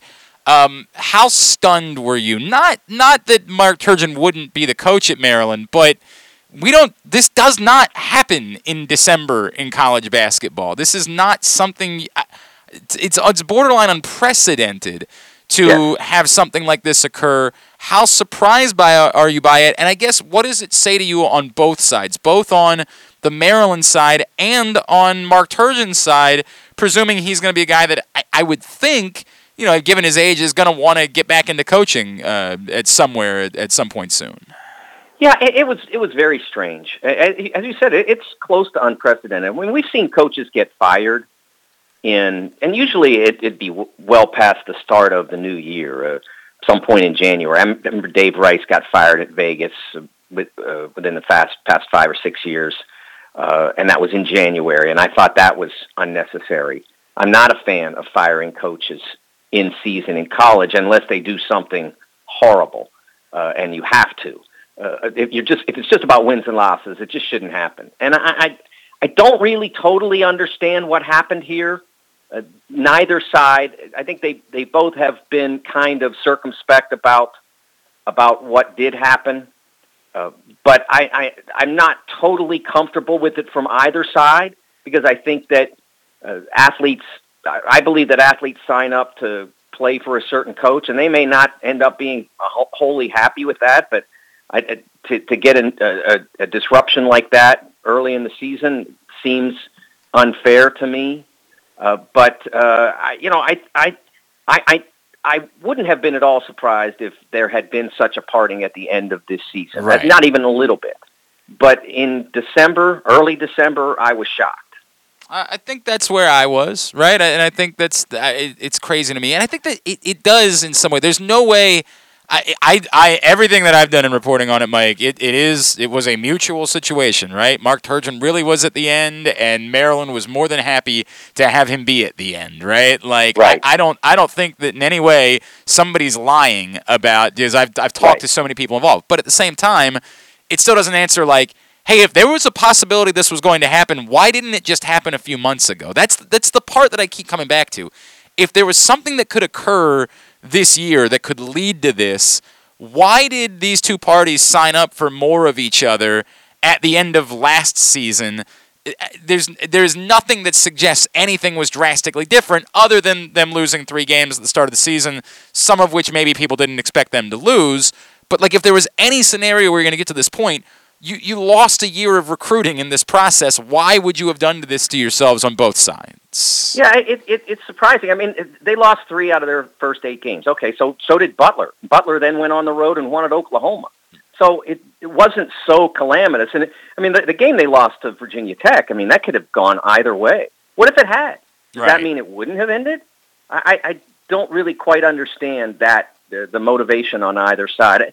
You know, I, I, as I look at Mark's time, re- really his entire career, I, I think that one of the things that sort of uh, that you look at his teams and you look at, at the players that, that populated his teams, and you say to yourself, in what year did he ever surprise you? In what year did he ever take a group and just go out and do way more than you? You, you would almost argue last year was the closest thing to that, right? and they Like- went 17 and 14. Correct. Yeah, they, they, Correct. You know, I mean, so so it was it was gutsy, and especially under the circumstances, it was gutsy for almost everybody out there. Uh, but it wasn't overwhelming. No. So that's that's sort of what. So I, I can see the the uh, lack of patience, if you want to call it, or or the or the exhaustion of the Maryland fan base in that regard. Um, but I don't understand why that exhaustion prompted this result at this point in time. Uh, I do think that that you know, I, I will say this. I, it's interesting. Uh, if you look at what what would what would it have been like? I mean, remember Maryland won the conference, uh, shared it, but won it uh, two years ago, less than two years ago, 2020. Uh, and what would it have been like if that team had been able to go into the NCAA tournament and maybe make a Sweet 16 Yeah. or Elite Eight? Yeah. Would that have changed things? I, I, I, I, I'm I'm really fascinated by how that that the the uh, cancellation of that tournament has impacted various people in the college basketball world. It's tough because it's mitigated. They weren't playing very well down the stretch, right? They had, they had lost a couple of games, and so I, it, it's tougher for Maryland fans to buy into the idea that was going to be the team that was going to be the one that was going to make the deep run, um, given the trajectory they were on. But you can't ignore it. You can't ignore that. May, maybe they would have. Maybe that would have been the team.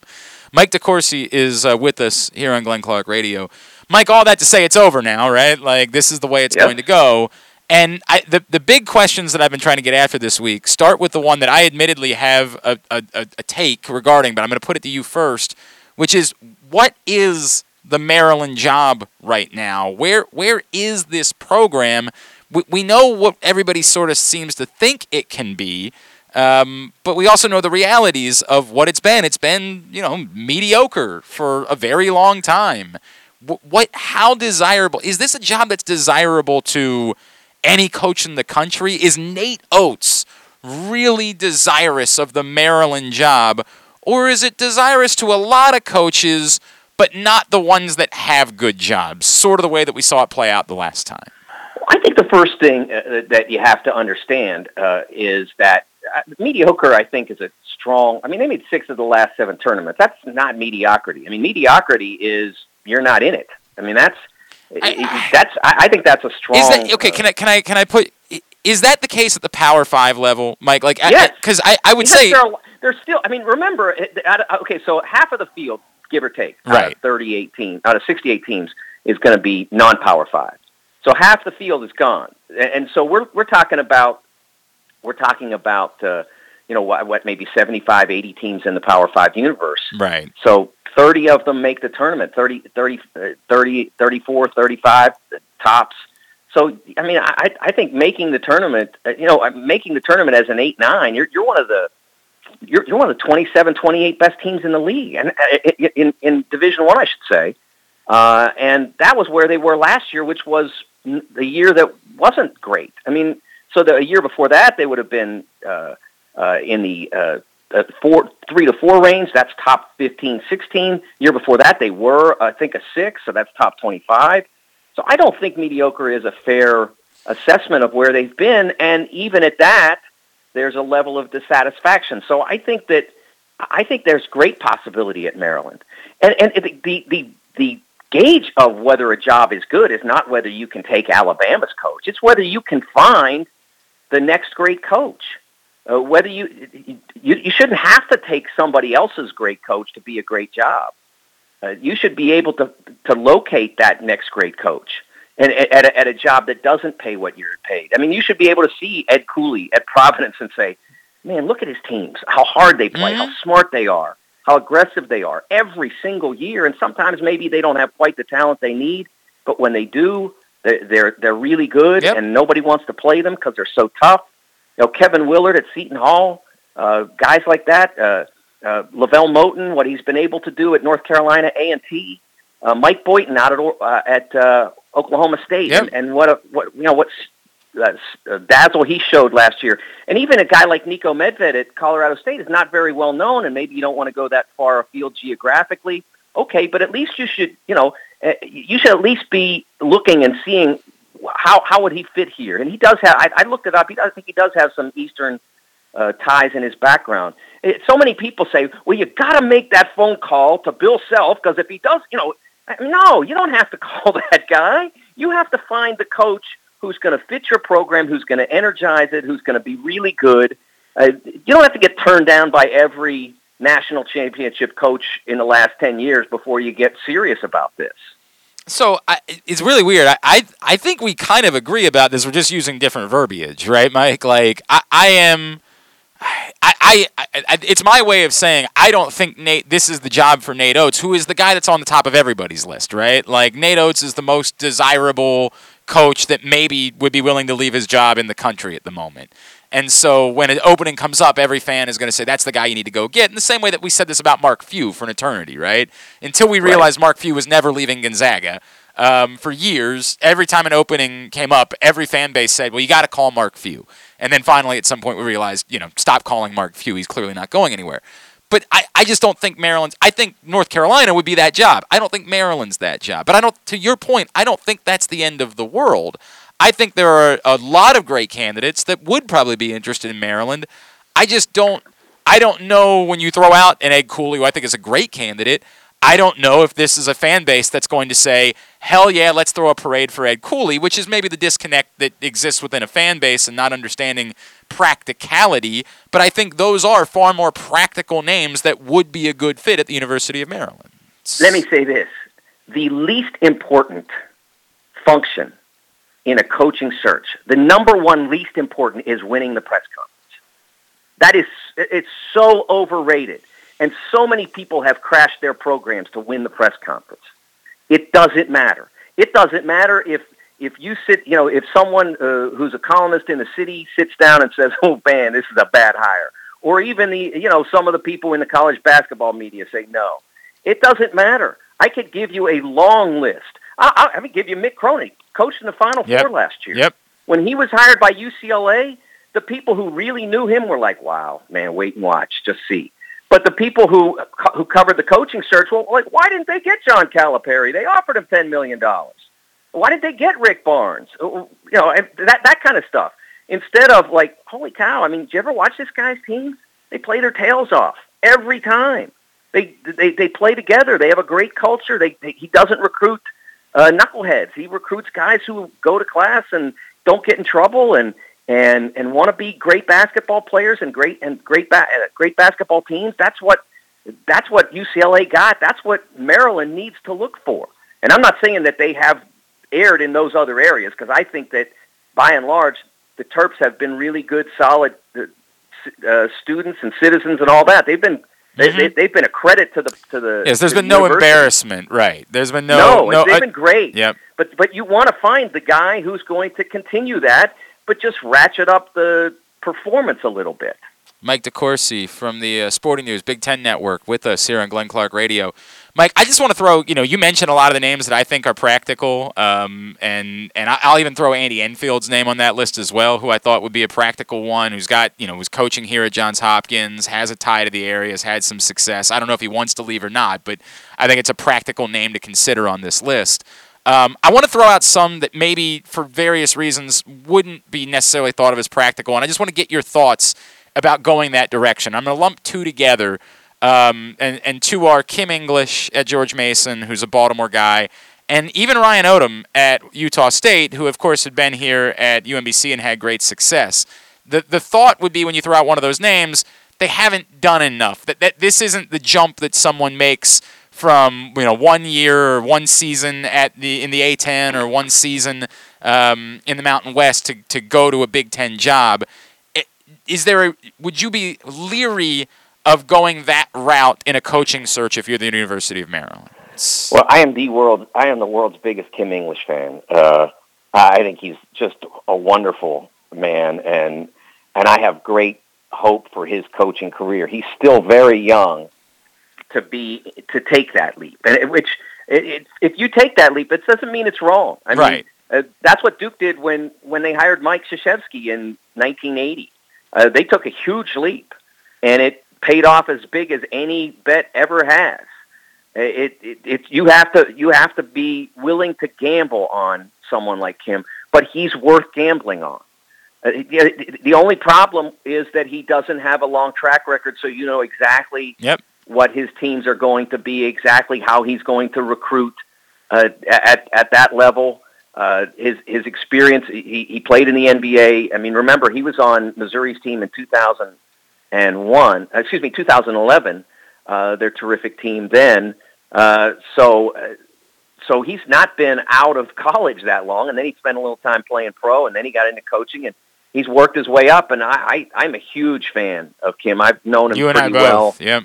uh, since since he was a player. I, you, like I've been doing the the national thing for 20, 25 years, the full time twenty, uh, then plus five years as a freelance, and I don't think I ever met. I, I, I've met maybe four guys who got it at the level of Kim English, like connected and understood that that that national uh, audience, you know, that he there that there was a value to it, uh, and and he understood that, and and it was you know along with him was Chris Paul and Carmelo Anthony, and so he's in really good company. Yeah, it's pretty impressive. Uh, and Shane Battier, uh, those are some of the guys that that, that you know sort of understood, uh, and so I, I, I, I, ho- if Maryland did it, I mean, I'd be rooting for it hard to succeed. Let me tell you, because I, I really like him.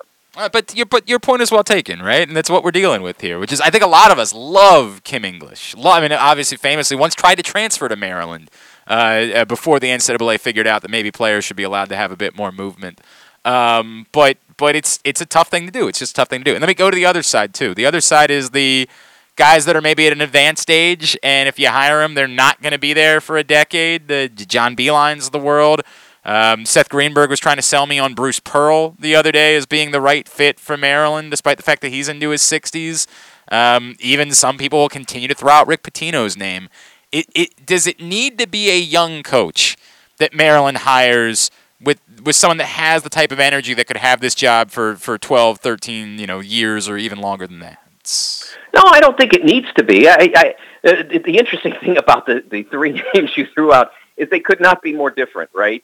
Uh, style, uh, the, the the background, so different. Uh, you know, obviously John is John's as great an offensive mind as anyone has ever been in this game.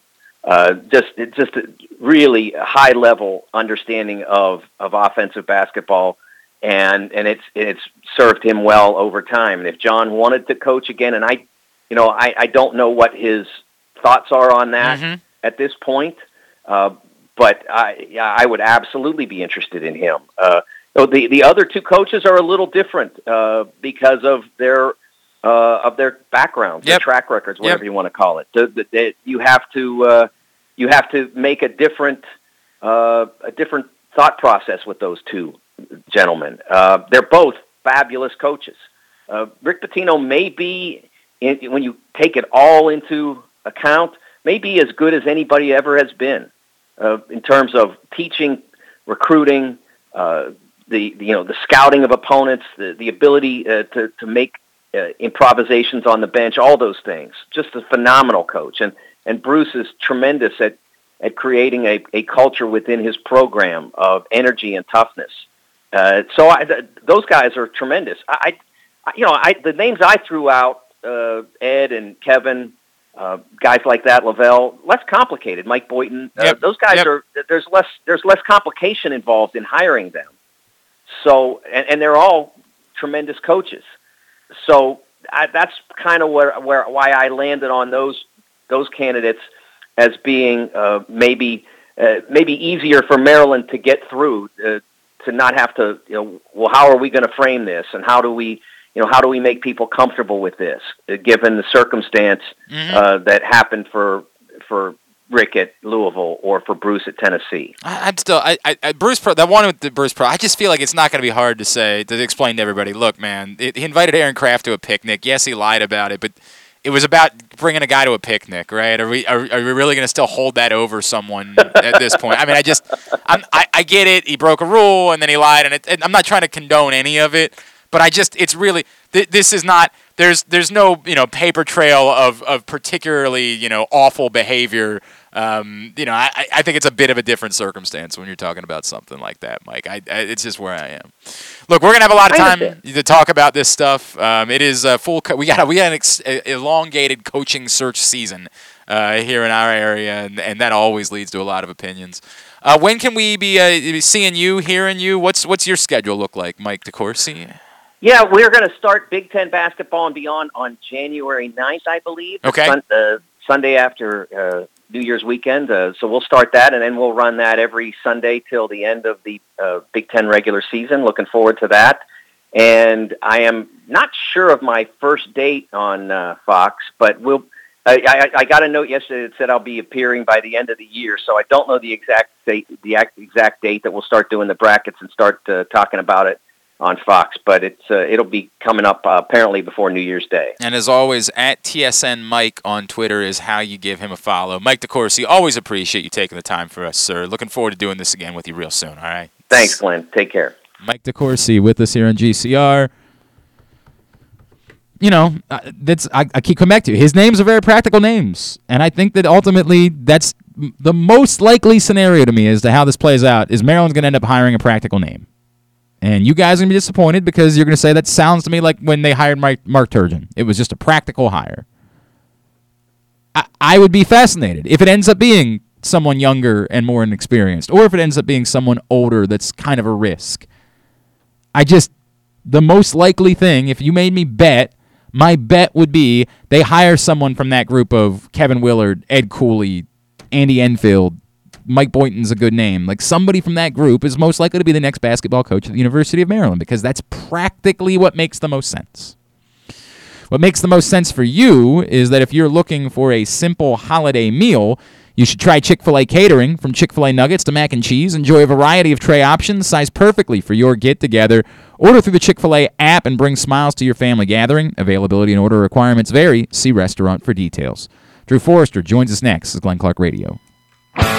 The all new FanDuel Sportsbook is coming soon to Live Casino and Hotel in Hanover. Maryland, this is your chance to win big right in your own backyard. Bet on every sport with self service kiosks and watch all the action from the best seat in the house. Make every moment more at the all new FanDuel Sportsbook at Live Casino and Hotel in Hanover. Please play responsibly. Gambling problem? Please call 1 800 Gambler or visit mdgamblinghelp.org. Need to hone your computer skills to boost your career? Or maybe you want an IT certification? CCBC Continuing Education has the courses and programs you need for a career in the computer field. And it's all tuition free. From the basics to specialized training, we have the classes you need from hardware to programming to cybersecurity and so much more. It's your choice. It's your career. Call 443 840 4700 or visit ccbcmd.edu slash computer training. Hey, it's Glenn Clark for Window Nation. Cold weather has arrived, and that means one thing higher energy bills. But the good news is that Window Nation is here to help. For a limited time, get 50% off all style windows, bays, bows, double hung, and sliders, plus a house of windows for only $99 a month. Rising natural gas prices are affecting everyone, but new Window Nation windows can help. Get 50% off any style window and a house of windows for only $99 a month. Call Window Nation today at 866 90 Nation or go online at windownation.com. That's December only. Tell them Glenn Clark sent you.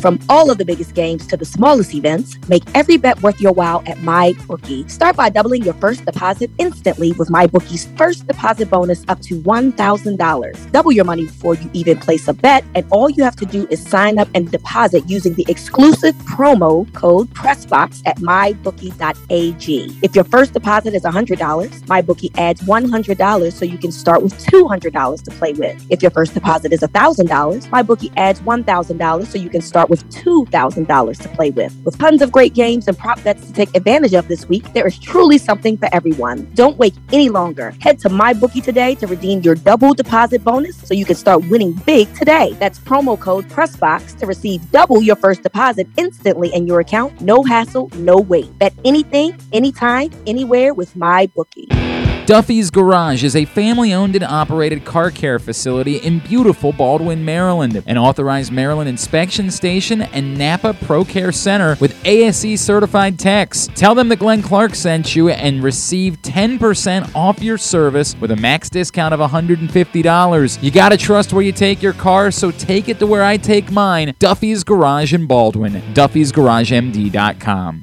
Stay tuned. Your chance to win a million dollars is coming up. Probably not from us. You're listening to Glenn Clark Radio. All right, back in here on GCR as we continue along on a Would You Rather Wednesday edition of the program. I haven't thrown out the scenarios. We'll just do it with Drew here in a second. Would You Rather Wednesday is brought to you by your local Toyota dealer and buyatoyota.com. Make the most out of every day in a Toyota RAV4 available in hybrid or gas only models. A RAV4 can get you where you want to go in style. Check out buyatoyota.com for deals on new RAV4s from your local Toyota dealer today. Is he there? This is like last night when this is not a joke. We're at the the Bowman. Drew had said, "Hey, I'm coming out. I'm going to hang out." I'm like, "Great. You know, can't have you sit in for the whole show because you know Rita's our co-host now. But uh, at some point, I'm gonna I'm gonna pull you up and I'm gonna have you come uh, talk to us, and we'll talk to everybody at the coat drive and the whole deal." And so I'm I'm literally in the middle of the show last night, and I say, "Hey, where's Drew Forrester? I need him up here." And everybody starts looking around like, who, what, where, when, what, what, what are you talking about? I'm like, no, Drew, I just saw him 20 minutes ago. Where the hell is he? And he has disappeared. Would you like to explain yourself, Senator? No? We there? No? Is he muted? Is he trying to talk to us? Ah, hello? I'm here. Yeah, you're there. There? Yeah, now you're there. You're good. You were there. You still, you good? Hello. I went up to John Colson with my hand out. Here. All right, we might we might be having a connection problem. there? Yeah, That's a bad connection. Yeah, you there? Yeah, t- talk for a second. We'll see if this works. Nah, we might need to call him. Might need to call him. We try to make Yeah. these. Oh, you there? Yes. Hello. Testing one, two. All right, testing yeah. one, two, three, Yeah, four. Uh, yeah. Where are you today? Looks like his living room. Yeah, I'm here. Hello. Yeah, I mean, do you- I'm in my house. Okay, but it's something's wrong. Something's clearly not working as far as the connection is concerned. Do you hear me? Okay. All right, let me send you. Let me. Let me. s- I can hear you, but let me send you another link. No, you're Nah, good now. I know. Now you're actually clean. Now it actually sounds all right. Things things have improved. Okay, I'm here. Oh, it took me a while. So yes, I'm what here. what happened to you? I went up to John Colson with my hand out and said, "Where's my check?" And John said, uh, "You don't get paid for this."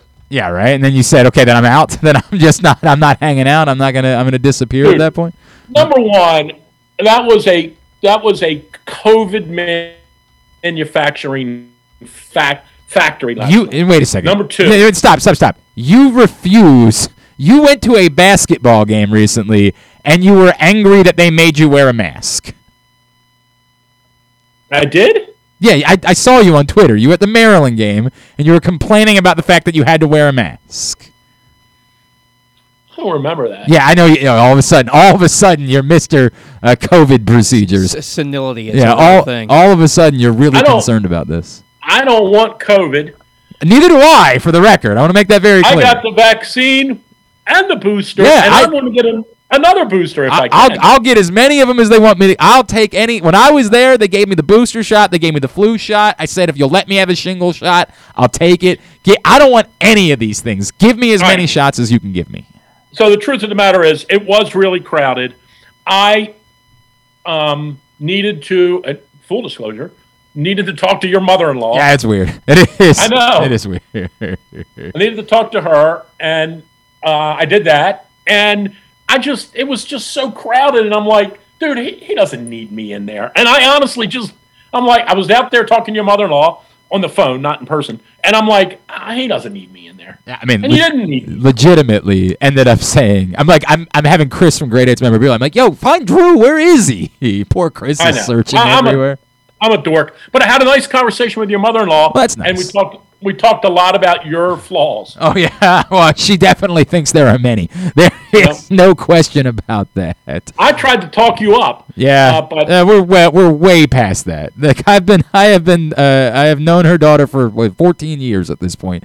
We are way past the point where there is any other consideration uh, in our relationship. We have we have found a Let's- way to to coexist, and that's and let's that's what we're get going. um, let's get Paul's topic out of the way first. Ah, yes, I always like this. What was uh, this week's topic? Um, why I called you a Gary Williams fanboy in a chat room. Ah, it's, I mean, I mean, Glenn is a known fanboy. No, so, wait a second. So, no, so- uh, uh, no, no, wait a second. I actually take some offense to this.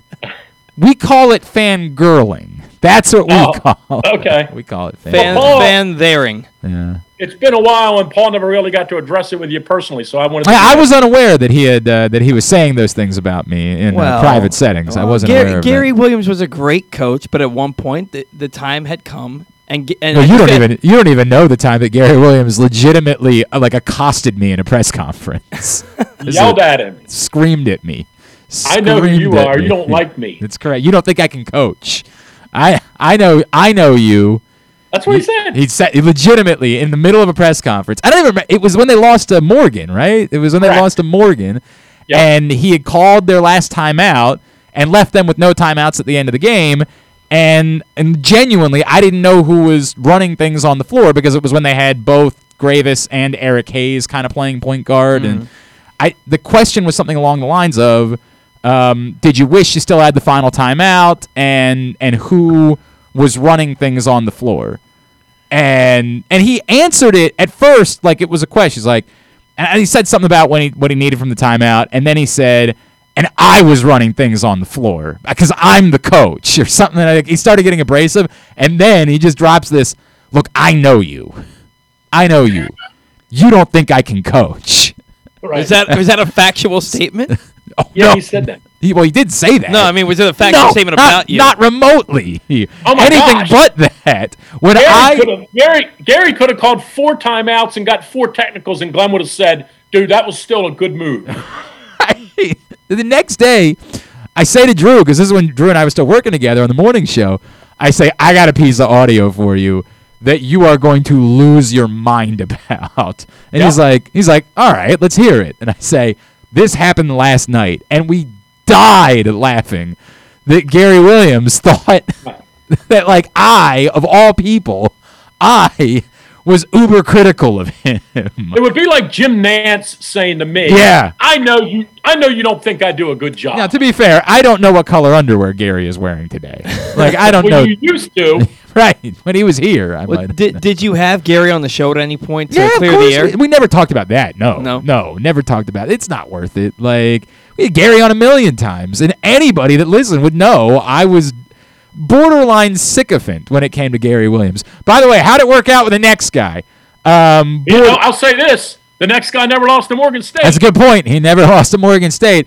Did find a way to lose to some others. Did find a way to lose to a few others over the course of the year, but never, never lost, lost to Morgan State Never in his own building. He might have lost to Loyola in a couple weeks had he had the opportunity. He t- damn near lost to Hofstra a couple weeks ago.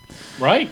Um, all right, I guess let's talk. First of all, we need to talk about it. We we are we are doing this coat drive, and we are going to you and I hang out at the Towson game next week, right? Yes, next Tuesday night. Next Tuesday night, Drew and I will be there. I'm going to get there early. Drew's actually spending some time down at Helping Up Mission, which uh, is awesome. So Drew, I don't know what time he's going to be there, but I will be there at six o'clock. Uh, Towson UNC Greensboro, and I will be there hanging out before the game, um, collecting coats. So if you're going to the game, or if you got nothing to do on a Tuesday night, you're thinking, hey, might be a cool way to spend some time hanging out at the Towson game. Or if you just want to stop by, we'll be there to collect your coats on Tuesday night at the Towson basketball game before they play UNC Greensboro. So looking forward to that. We are going to be somewhere next Thursday night. Can we say it that way? Can we just leave it at that? Yeah, I, and I think we're going to have it confirmed today. Okay. Yes. It's it's it's somewhere that you've known us to be in the past. Um, that we're going to be next Thursday night for an event. It's an a event. glorious place. It is a glorious place. You might say that. You might say that it's a it, uh, it's you know that, okay. We'll leave it at that. Um, and I happen to know that there is a pretty cool surprise special guest who said they would come by and hang out with everyone who brings coats and clothes to Glory Days Grill next Thursday night. I can't tell you who it is, but Drew, I think it, I told you I would venture to say it's somebody people would be really excited about hanging out with and and seeing and taking some pictures with next Thursday night.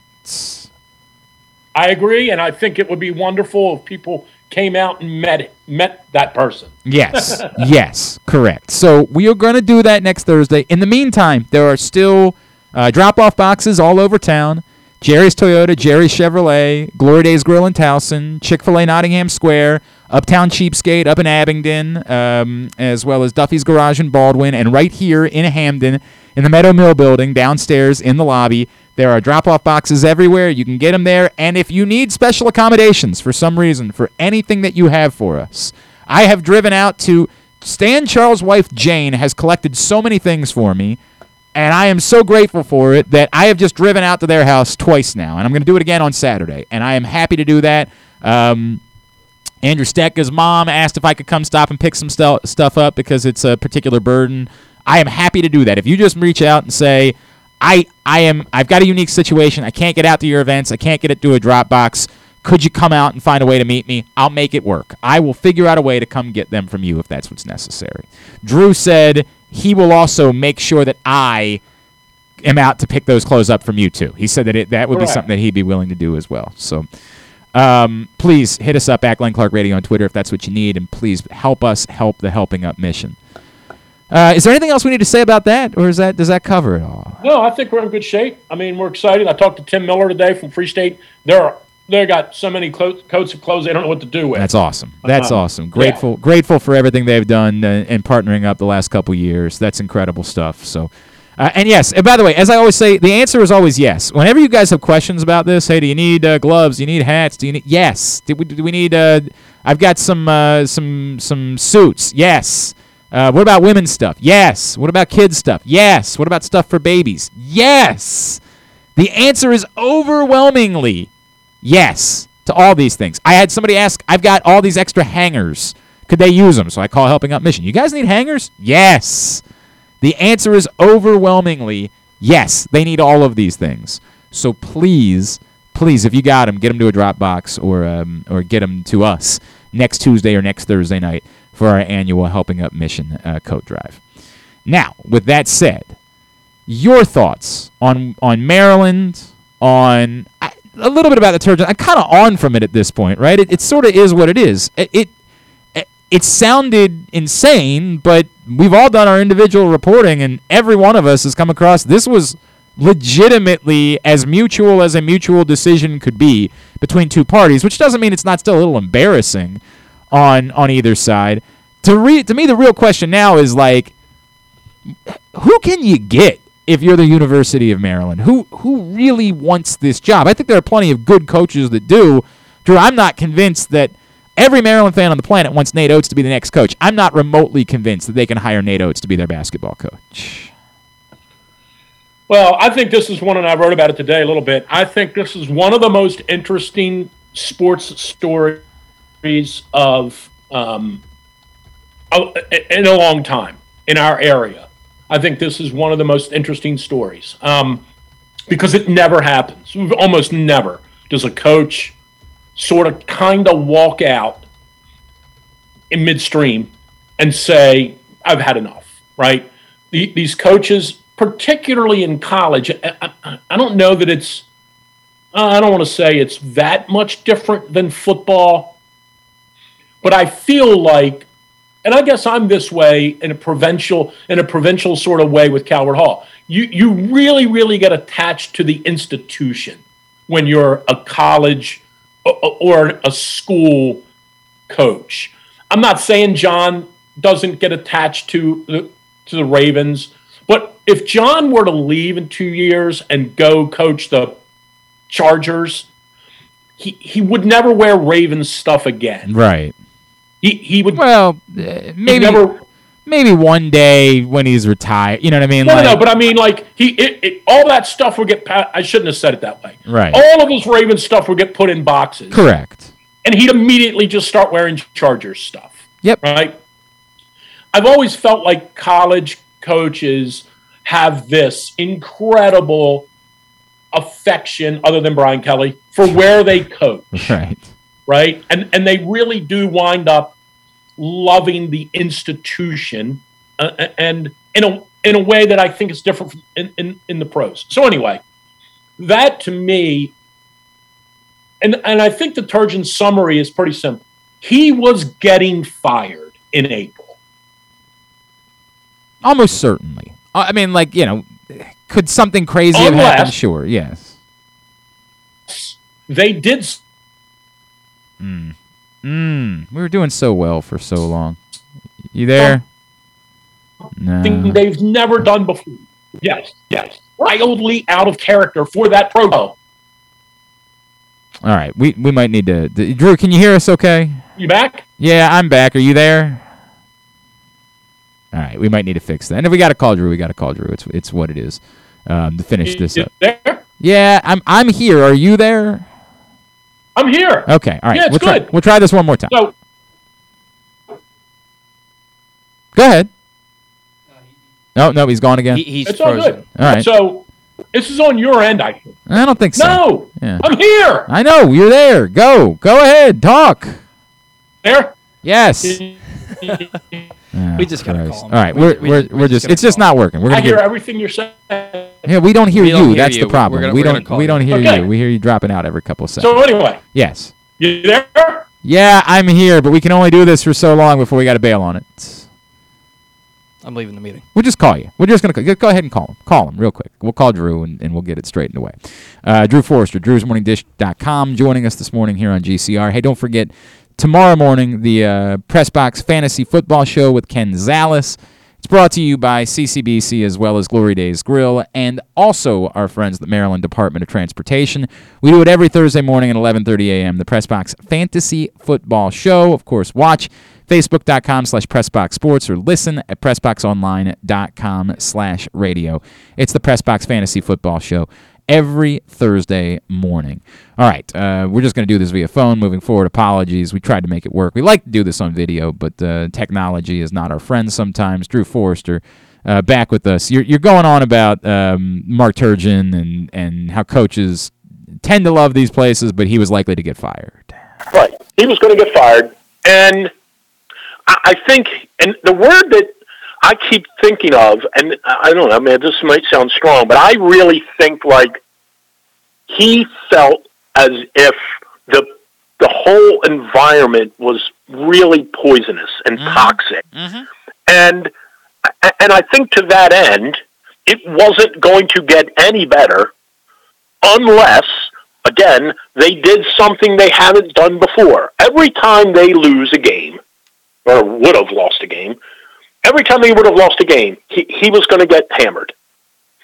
Right? I mean, and he knows that. He's now experienced it enough to know that that the onus of this and the burden of this has fallen for whatever reason.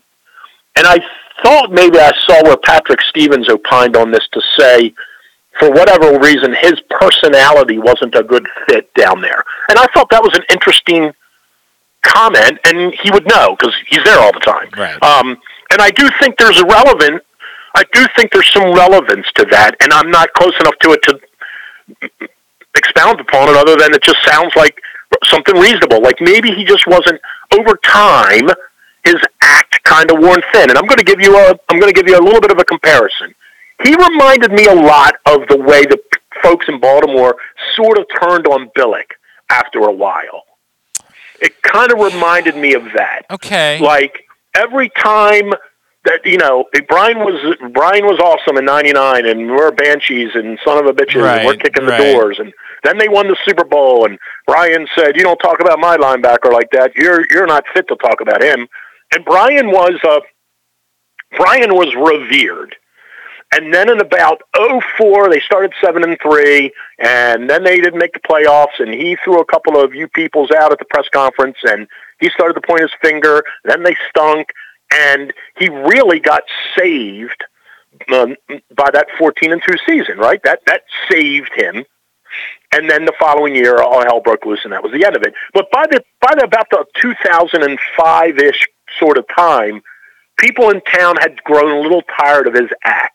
To me, and I was on the air at that time, right? I mean, I, right. I, I kind of remember it pretty vividly. Right. He was Um, he was an offensive coach with a bad offense. I mean, like, yeah, right. right. And I think that the same sort, I'm not nearly as close to the Turgeon thing as I was Brian when he was here, but the Turgeon thing smells very similar to me. Like, you, you were really, at, at first, we were kind of happy to have you. Um, you. You came in, and look, let's be fair to Turgeon. He came in and inherited a program that was um, I don't want to say had been run aground. Uh, that's probably strong, but he inherited a program that was struggling. I, I'm gonna and I'm gonna disagree on. They were two years removed from the Greivis Vasquez season at that point. Uh, were- uh, okay, but he inherited a program. Gary Gary had sort of kind of I don't want to say let it go, but Gary hadn't had a haircut in a while. I think right? I think what you I think what you're trying to say isn't like that. What you're trying to say is they weren't the the Final Four team that that people were right. I'm not saying they were terrible, but Gary, but, but I Turgeon came in and did a. Let me just say this because the semantics of it don't matter. Right. He came in, and for the most part, it was pretty much a seamless thing. He came in, he did a nice job. They won some games. They then they moved into the Big Ten, which was a, a, a, a I don't want to say a catastrophic change, but uh, nothing's been the same at Maryland, in my opinion. And I know why they did it, and they were broke, and I get it, and they get $52 million a year from the Big Ten. I get it, I get it, I get it. Nothing's been the same there since they moved into the Big Ten. So let's let's let's let's cover a few of those things. Drew Forrester is with us. Drew'sMorningDish.com. Let's cover a few of those things. What the only thing that I would say that I think is different. Mark Turgeon was never revered at Maryland, and, and that's the only uh, thing that I would I would I would separate him with the comparison you make to Brian Billick. And, and it's, and it's for two fine. reasons. One, Well, he didn't win a championship it's like both, right? Like it's both that he didn't win a championship, and also he, he there was never anything about him. It's always goofy to me though, like those those kids that go to the games and, and dress up like Mark Turgeon, right? And Who and- are hilarious, by the way. they might be. I don't know. They don't really do anything for me. Um, But like the, what was always goofy to me about it is I could never really understand. Like I, I've always assumed they were just guys that wanted attention because they're on a college campus, right? Like, and I get that. Trust me, I did plenty of those things when I was in college. Some of them I continue to do in my life. I know what it's like to want attention. What never made any sense was like being particularly drawn to Mark Turgeon. What were you drawn to? He he never had a personality. He was just Right. sort of there. And I'm not, you know, and, you brought up Patrick. He makes the point all the time. He didn't need uh, like it would have been fake if Mark Turgeon would have attempted to be an over the top personality when he arrived at Maryland. I, I don't think he should have faked it, but there was nothing to draw people to Mark Turgeon. The only thing that could draw him, you know, to them would have been him winning significantly. Then people would have said, "I love this guy." But there was he's not Bruce Pearl. He's not someone who's going to go rip his shirt off and go skinny dipping with everybody and and and become the most popular. He that's just not his personality. He's a folksy Midwestern kind of aw shucks guy who doesn't you know doesn't do that type of stuff. So it it was he was never revered by anyone at Maryland. People at Maryland were certainly willing to give him the chance. That that's the part that I think is the the the reaction to the way that Mark Turgeon is treated is by some like Seth Davis is being a clown right now. The, there there was absolutely a willingness from the Maryland fan base to give Mark Turgeon a chance because for the most part they were if Gary Williams wasn't fired, he chose to leave. And people wanted to see Maryland continue to succeed. And for years, there was this we'll give you a chance. The first three years were particularly bad, but that, okay, with, there can be an understanding of that in that era of college basketball that it would take a little time for someone to build a program. And so if it takes three years for you to figure it out and get some players, they'd live with that. Everything really went south after the year where they went out and got Diamond Stone and they got Rasheed Sulaimon and they were the number two team in the country coming into the season, which was always insane. And, and part of it, that's not Mark Turgeon's fault. That insanely, the rest of the country looked at this team and said, "We think that's one of the best teams. They're a national championship contender." And then they were they were miserable. They were they weren't a fun team to watch. They didn't gel. Diamond Stone wasn't interested in being there. It was a disaster of a season that like goofed into a, a winning an NCAA tournament game or two, but they never beat anybody that mattered. And that was when people said, "Oh, it does. You've got the players. You still can't win." And everything went south from there. The first time he had the players that everybody thought and couldn't win with them, the Maryland fan base said, "Well, then what's gonna, what's going to be different the next time you have players? What how's it going to be any different?" And it was Okay. never going to work from that point. It was just Right. it was never going to work. Um, and I also think that when you get a, I think for the most part, when a fan base turns on you, it, it's really, really hard to get back in their good graces. A hundred percent. I mean, Yeah. the only thing that can do it is literally winning something. You know, going to a final, Right, doing right. something crazy. Right. Winning Right. a game So at that was the Iowa is not going to do that. Right, and that was the whole thing with him. And I, and I think, um, I, I I think it's very, it's distinctly odd that he walked out in the first week of December because it just doesn't happen, particularly with someone of his ilk, who you know, for the most part, is a well-established college basketball coach and probably will go on and coach somewhere else. I. I assume, but to, th- to that point, Drew, and I've brought this up with a couple of people, and I brought this up with Bilas, who's like a, the top Mark Turgeon apologist on the face of the planet, Jay Bilas, and even he said like, eh, that's it's rel. I, I think if you're the next school, how are you not thinking about a guy that was just willing to walk out in December? Well, no question. And I think he's going to be faced with you know, he's going to be faced with, and that's why sometimes, and I went through this. Um, I went through this when I unfortunately had to fire Dave McWilliams when I was running the soccer team, I- and I said to Dave, I brought him in, and I said, Dave, we can do this. In I have so much respect for you. We we can do this however you want to do it. And he said, Well, I'm not a quitter. I've never quit on anything in my life, and I want to continue to coach, and I don't want to be known as a coach that quit in the middle of the season. He said that to me because I fired him on January the 29th. And I said, You're sure about this? And he's like, 100% sure. You're firing me, aren't you? I said, We are. He goes, Then say that. Right. Just Right. say it. Right. And he was fine. And we, we're still very good friends. And he, he, I mean, he didn't like it that day, but he, he kind of knew that it was over at that point. And I- it's interesting to bring up the semantics and the vernacular, right? Turgeon, in the long run, in the long run, he might have been better off Just just, saying to fired. David Yep. Evans, Just fire me." you know you're going to Yep. fire me. Just fire me right now. Correct. Just fire me. And just, and just say you fired me, and I'm okay with it. That way, I don't have to be the coach that walks. That somebody says, "Why'd you quit on your team in December?" Well, he's definitely at the next press conference, whenever that might be, whether wherever it is, you know, Creighton or Yep. wh- wh- wherever he goes. Just someone there, if they're doing their job, is going to say, "Hey, Mark, can you kind of go through what exactly happened at Maryland?" Now, he might have a Tiger Woods answer for them and say it's all in the police report or whatever. You know, Right, he, he may be able to just Right. finagle his way around it, but it's a legitimate question. Like, coach, you you kind of walked out on your team in December, correct? And it felt like you walked out on your team because the fans were getting pissy with you, Right. and you were tired of it. And what happens if the fans here in Creighton Correct. get pissy If, they, if things don't go well uh, at the start of the season in two years, are you going to walk out on this team? Like, So I think I think in in his I think over overall not overall, but I think looking back on it now from thirty five thousand feet, I think you say, "Gee, Mark, you might have been better off if you'd have just admitted what happened." and and, and that I you don't knew you were going to get fired. right, but I, and again, I, Maryland wasn't going to fire him in December. Like Correct. they weren't going to do Right. that. They would. They. You're, you're absolutely right. The, but they, the, the but they also weren't was going on. to give him, but the, but they also weren't going to give him the sort of support Oh no. that I think he felt like he needed. Right, but the, the only embarrassing part about all, and I, through all of this, Drew, the embarrassing part from Maryland and from, if this was ever going to be something that was going to be possible, you, you could have handled this months ago. Like, if there was any world in which you were going to say to yourself, "But boy, you're going to have to get off to a hot start next year," then just just deal with it. Then stop dragging it out and, and losing a recruiting year. That's the only part of this that nobody can really Well, justify. and again, it goes back to I wrote about this today at Drew's Morning Dish. Like it goes back to that word of expectations. Like if you're Turgeon and you say to Damon Evans and or whomever else is in this this sphere down there of influence, guys, let, let's be honest here a second. What do I need to do this year coming up?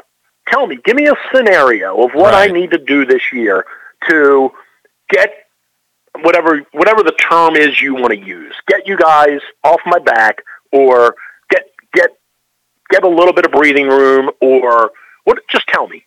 Mark, you know what you're honestly you're gonna have to do? You're probably gonna have to go to the final four. Okay. Yeah, That's what I gotta do? I gotta go to the final four? Gotcha. Right. Okay. Now I know where you're at. Yeah, something. And now like I'm that, gonna right. now I'm gonna say to you, do you do know that out of the 300 teams that play college basketball, only four get there, right? Right. Right. Yeah, it's it's it's the, it's extraordinarily unlikely. The odds say that's not happening. That's Right. That's the reality. So I do think it's a fascinating story, and I think um, you know the back end of it becomes, and I don't know the answer to this. I'm just throwing the question out there. What does this story do for Maryland when they're out there looking for a coach? Is there any toxicity to it that someone that I'm just going to throw Mike Brey's name out there just because? Yeah. Is there any toxicity to it that Mike Brey says, you know, three years ago, I would have left Notre Dame in a heartbeat because I'm from that area. I got a lot of friends in Baltimore. I love Tarks. I, I, I I'm connected to that area. Three years ago, I'd have taken that gig in a heartbeat. Mm, now I don't know. I got to research it more, or I got to. And Brey could be a poor example of this Yeah, because at, at I this, do think at, at this point, Mike, Mike Brey, really wants the Mike job. Brey would crawl to this job, particularly Yeah, right. given given the way things have gone at Notre Dame the last couple pick seasons. someone else that they pick another candidate that Maryland might want who wouldn't be predisposed to just a knee jerk. Yeah, I'll take it. So I'm asking Oh, if this scenario has created a cloud over Maryland to the point that some guy they really want might go, eh, you know what, I'm good. I think And I don't know the answer. Right, and I would say that this is probably far lesser than other problems. Like it, it's a it's a bigger problem at Maryland. that They don't have a basketball practice facility. Like they- they're the only Power Five school that doesn't have a specific basketball practice fa- facility. Right, like that. That's where I'm talking about. Like when I say I don't think there's a chance in all hell that Nate Oats is coming to Maryland, it's not because of what happened with Mark Turgeon. It's because he's not sure. Like when when people say, "Well, this is a basketball school," are you? What is the proof? What is the proof that Maryland is a basketball school? Tell me that. Explain to me how we know, how the rest of the country knows that Maryland is a basketball school. Um, it might be more of a basketball school than it is a football school, but it sure as hell hasn't been a relevant basketball school. Like, this is the reality of the circumstances. So, I, I, yeah, I think it's a I, I think it's a fascinating story. Um, But I look, they're gonna they're they're gonna be that all being said, they're going to have plenty of candidates that would be interested in this job. oh, 100%. I mean, Right. it pays $3 million a year. Well, and and and it's still it's still a, a recruiting area that people would want to be in, and that they would like. There are still people that would leave. Maybe not Nate Oats, and maybe not some other guys that have good jobs, but there are still plenty of guys that have jobs right now that would say, "I've got more of a chance of winning a national championship there than where I am." I just I don't know that they're going to be names that the Maryland fans are going to say, "God, I am." I am fired up now that Kevin Willard is my head coach, or I am fired up now that Ed Cooley is the head coach at Maryland, which is a great hire. But I just don't know that it's going to get the fan base fired up. Let me let me cover uh, uh, two things with you really quickly b- before I let you go. One, um, uh, where are you with the this just might be the that the Marlon Humphrey thing just might be the end of the road for the Ravens for everything they've been through. that th- at some point it just might become something that is too much for them to overcome. Well, I think I base a lot of it on the schedule. I, I, I mean, I think it, it would be totally different if they had remaining, if they had, you know, the Bears, the Lions, the Steelers, um, the the Broncos, and the Chiefs, or whatever. I mean, you know, in some way, I, think they're really in trouble based on who they're playing. Um, you know, if they don't win this Sunday, they're in big trouble. I I don't know that Landry's going to catch 11 balls for 120 yards again, but he but he did the last time. Um, then they have to go. Then they have to play Green Bay, and I heard that quarterback's pretty good. He's got a good wide receiver. And then they play the Rams, and their wide receiver might be the best in the league. Now, granted, uh, the quarterback's n- never been great on the road, but neither here nor there. They, their schedule is very daunting for their for their blemishes. I guess that's my answer. And I think I think it's going to come down to the last game. I think they're going to play the last game at home, and if they win, they're in, and if they lose, they're out. That's the way I see it Okay. unfolding. Okay. That now that said, I did a poll last night at Drew's Morning Dish. 70, 77 percent of the people thought the Ravens were going to make the playoffs. That said, um, I, you know they could win one more game. I mean, it, it, they are so wrecked, and I and I do think certainly not suggesting they don't have pride. So when I say this, don't don't read into it. If they go up there this week or out there this weekend and they lose thirty to seventeen, that it, now they're now it's in now it's in their head, right? If they go out there this week and they win without Humphrey, and at least John can go in the locker room and say, "Hey, I love that guy. Love forty four. We don't need him. We're good. Right, right. Told you we're good. Brandon Stephens, next man up. Uh, Tavon Young, next man up. Told you guys we were good. I, I think this game is really, really important for them psych- psychologically. That if they lose, and it, it, I don't know that it matters how they lose, but if they go out there and they get clobbered because they can't score any points, and Mayfield has a good day and they lose thirty to thirteen or thirty to sixteen, I think they're in trouble.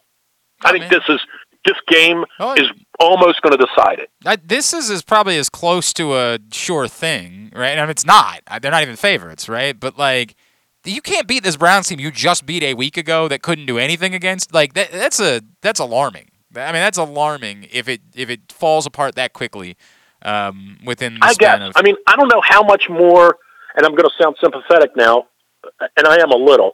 I don't know how much more you can pile on these guys. Oh, I, I agree. I mean, I, ju- I am not. I don't. I don't much blame. more? I'm not saying piling on in the in the. Right. I'm not saying you know what I mean. I don't know how much more dirt you can shovel on these Right. guys. With the one exception of uh, the only exception to this is I blame L- Lamar Jackson should not be playing this poorly against cover zero. I mean, th- this is okay. This is I mean, really eye open. And I, and as a whole, I certainly get that he's dealing with a lot of things. They can't run the ball like it, but but simply trying to go downfield to Mark Andrews instead of throwing the ball to the guys that are open underneath.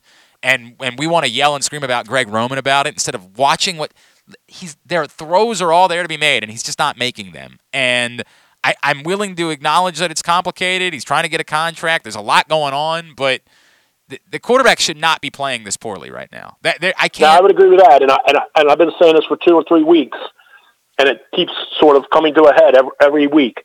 I, I think this. If you think the Turgeon slash Maryland slash coaching thing is an interesting topic, oh. it it doesn't hold a candle to the topic of are they going to have are they going to use this year as a barometer I mean, they're going to have to give this kid $24 million next year or a new contract or not, right? Right. They can franchise him, but they can, they can pick up the option, give him 24 million, or they can try to give him 40 million.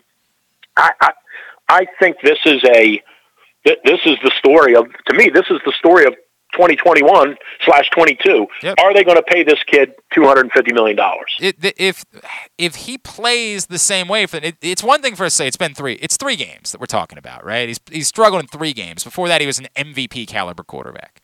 Um, but if it becomes eight games, if it becomes half a season that you played like this, there's there's no chance they're handing him a Patrick Mahomes contract in the offseason. Zero, none. They couldn't. I mean, I, I, I hear you, but I, but I also would say, or, or at least submit to you, you, you you really need to do a you need to really do a deep dive into how much of this has been on him, Well, again, how much has been on the line, how much has been on as much as, as and I don't know the answer to this. I'm throwing it out there. Is there something physically wrong with him there's there's that's certainly some- related to COVID? Under, understood. All of those Right. things are are not. I'm not dismissing them.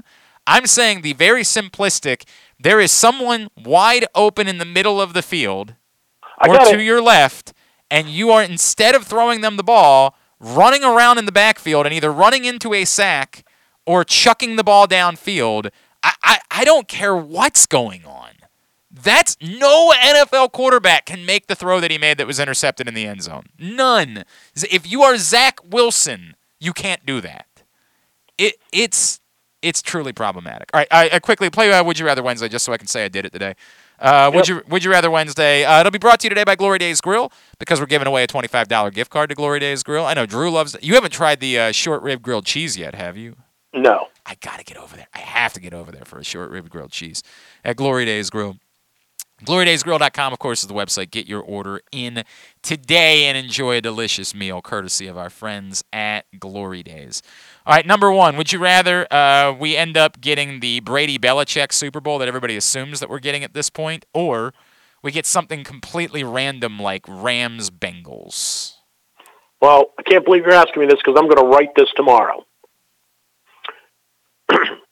O- Other than the Ravens, I, I absolutely one million percent want to see New England and Tampa, and I think that it would be the biggest sporting event in my lifetime. It, uh, it, there's no question that it would be over for the world. It would be overwhelming. And and if the NFL has any ability to rig the games, by the way, this is a if if we get anything but Buccaneers Bengal or Buccaneers Patriots, we will know with certainty that the NFL cannot rig anything.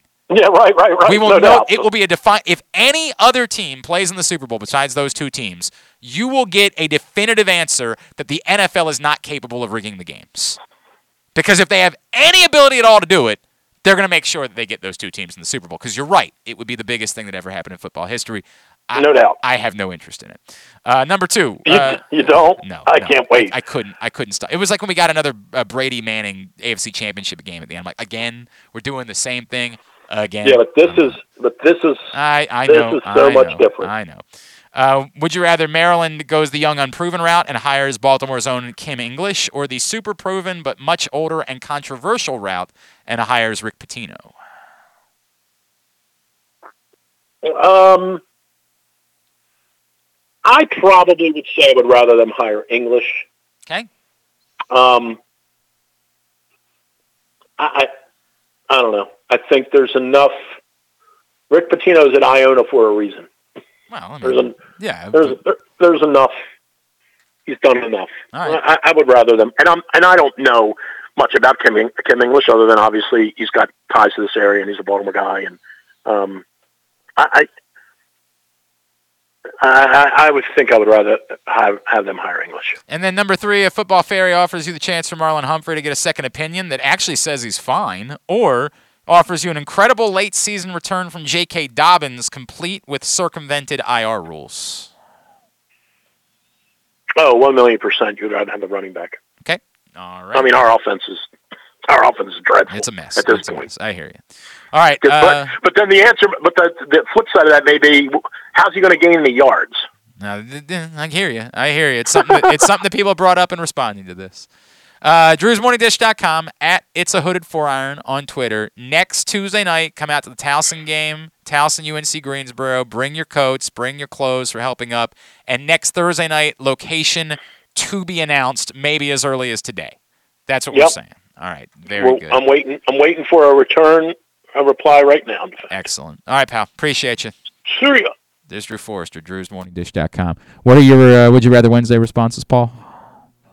Yeah, yeah, I've got it. Right, right. Yep. Um, so for the first one, which is let me read. Number one is the uh, the the Super Bowl, the Brady Belichick. I, I, I don't really care for either one of them, but it would probably be the most. Comp- if it's not the Ravens, it's going to be the most compelling. I'd have to. I'd have to go Buccaneers Patriots. Overwhelmingly, and I'm not surprised by this. People here on my side just couldn't stomach it. Could not stomach two weeks of that being everything that everybody's talking about and the great. I just I could not. It'd be hard to deal and, with. and, and and interestingly, right? Like I'm, I shouldn't care about that any longer because I don't I don't listen. I don't watch any shows. I don't listen to anything. I, I'm I'm the I'm it's I'm not that guy. I Mm. don't care what they're talking about on ESPN. I don't care what they're talking about on Fox. I don't care what they're talking about on radio. I, I it is I am unconcerned by any of it. But it's hard to avoid. Yeah. And particularly Oh, hard yeah, to avoid on on social media. Um, so I just want to live my life, and I'm just being bombarded with Brady and Belichick for two weeks. It's one of those things that even infiltrates like local news. Like it- Correct. you know what I mean? I, and I conversation, and you're just trying. You're going out, and everybody's like, "Dude, Brady and Belichick." You're like, Jesus Christ. Why would I want to talk about this? Why is this something you think?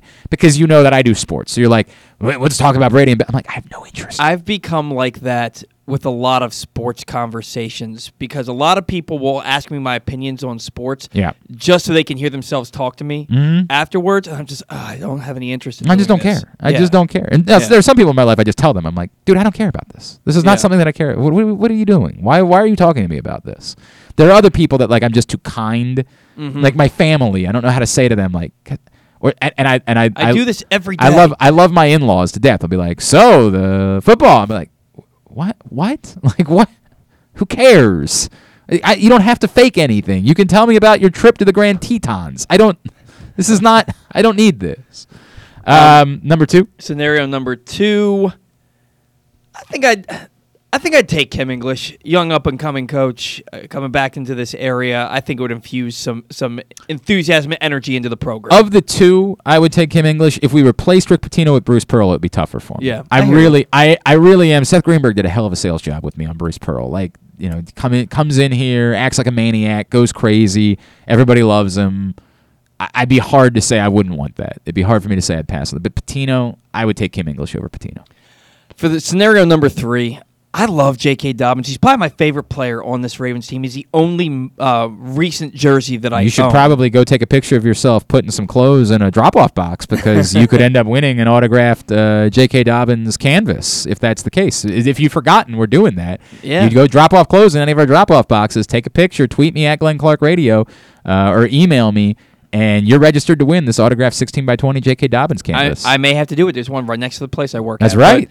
But, but um, as much as I love him, without Marlon Humphrey, with the receivers that the Ravens have coming up, I just don't see how because they, they were winning games with the defense, like that game against the Browns, and they were they were in that game against the Steelers because of the defense. Mm-hmm. To me, without Marlon Humphrey, you don't have guys that can cover Devontae Harris and uh, Cooper Kupp, Devontae De- Adams. Devontae yeah. Adams. Sorry, Devontae made, Adams. Made Deontay Harris and Devontae, Har- uh, Devontae Yeah. Adams one person.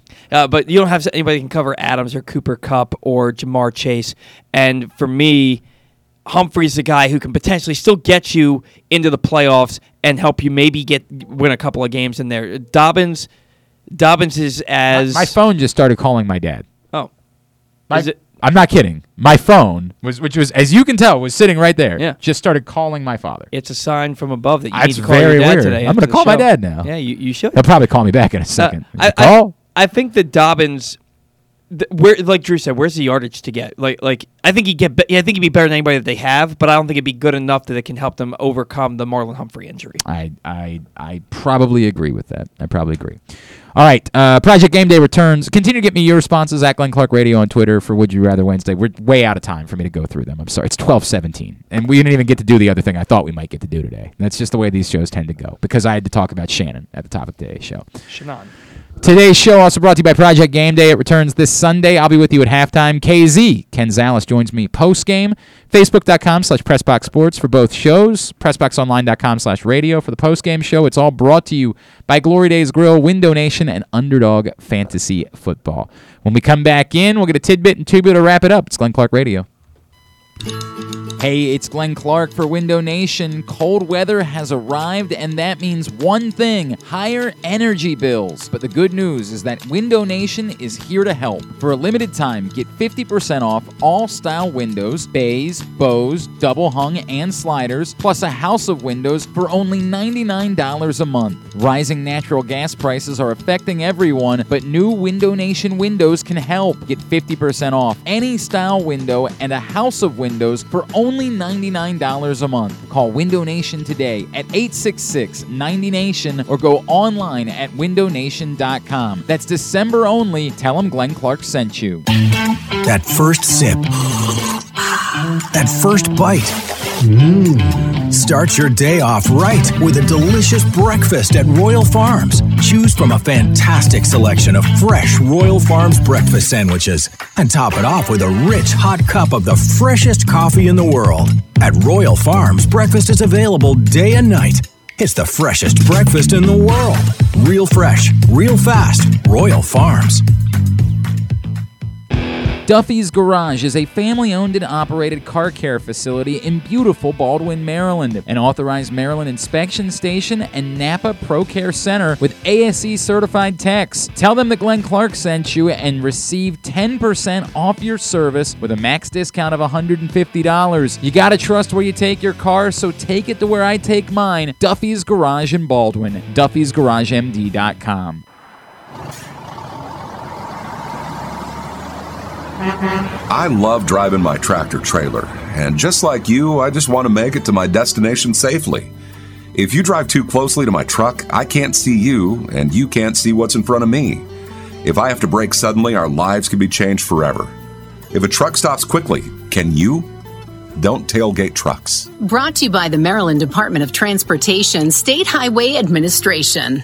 The latest edition of Press Box is available now. On the cover, Mike Ashley dives in on 20 seasons for Brenda Frese as the head coach of the Maryland women's basketball team as she looks back but also looks forward. Plus, we introduce you to men's and women's college basketball players from every D1 program in the area, and the very first Baltimore interview with Elijah Green, the son of former Raven Eric Green, who could well be the Orioles pick with the number one spot in next year's MLB draft. Pressbox is available for free at over 500 area locations, including 60 Royal Farm stores, and you can always find the entire edition as well as the best daily coverage of the Orioles, Ravens, and Terps at PressBoxOnline.com. You've got questions.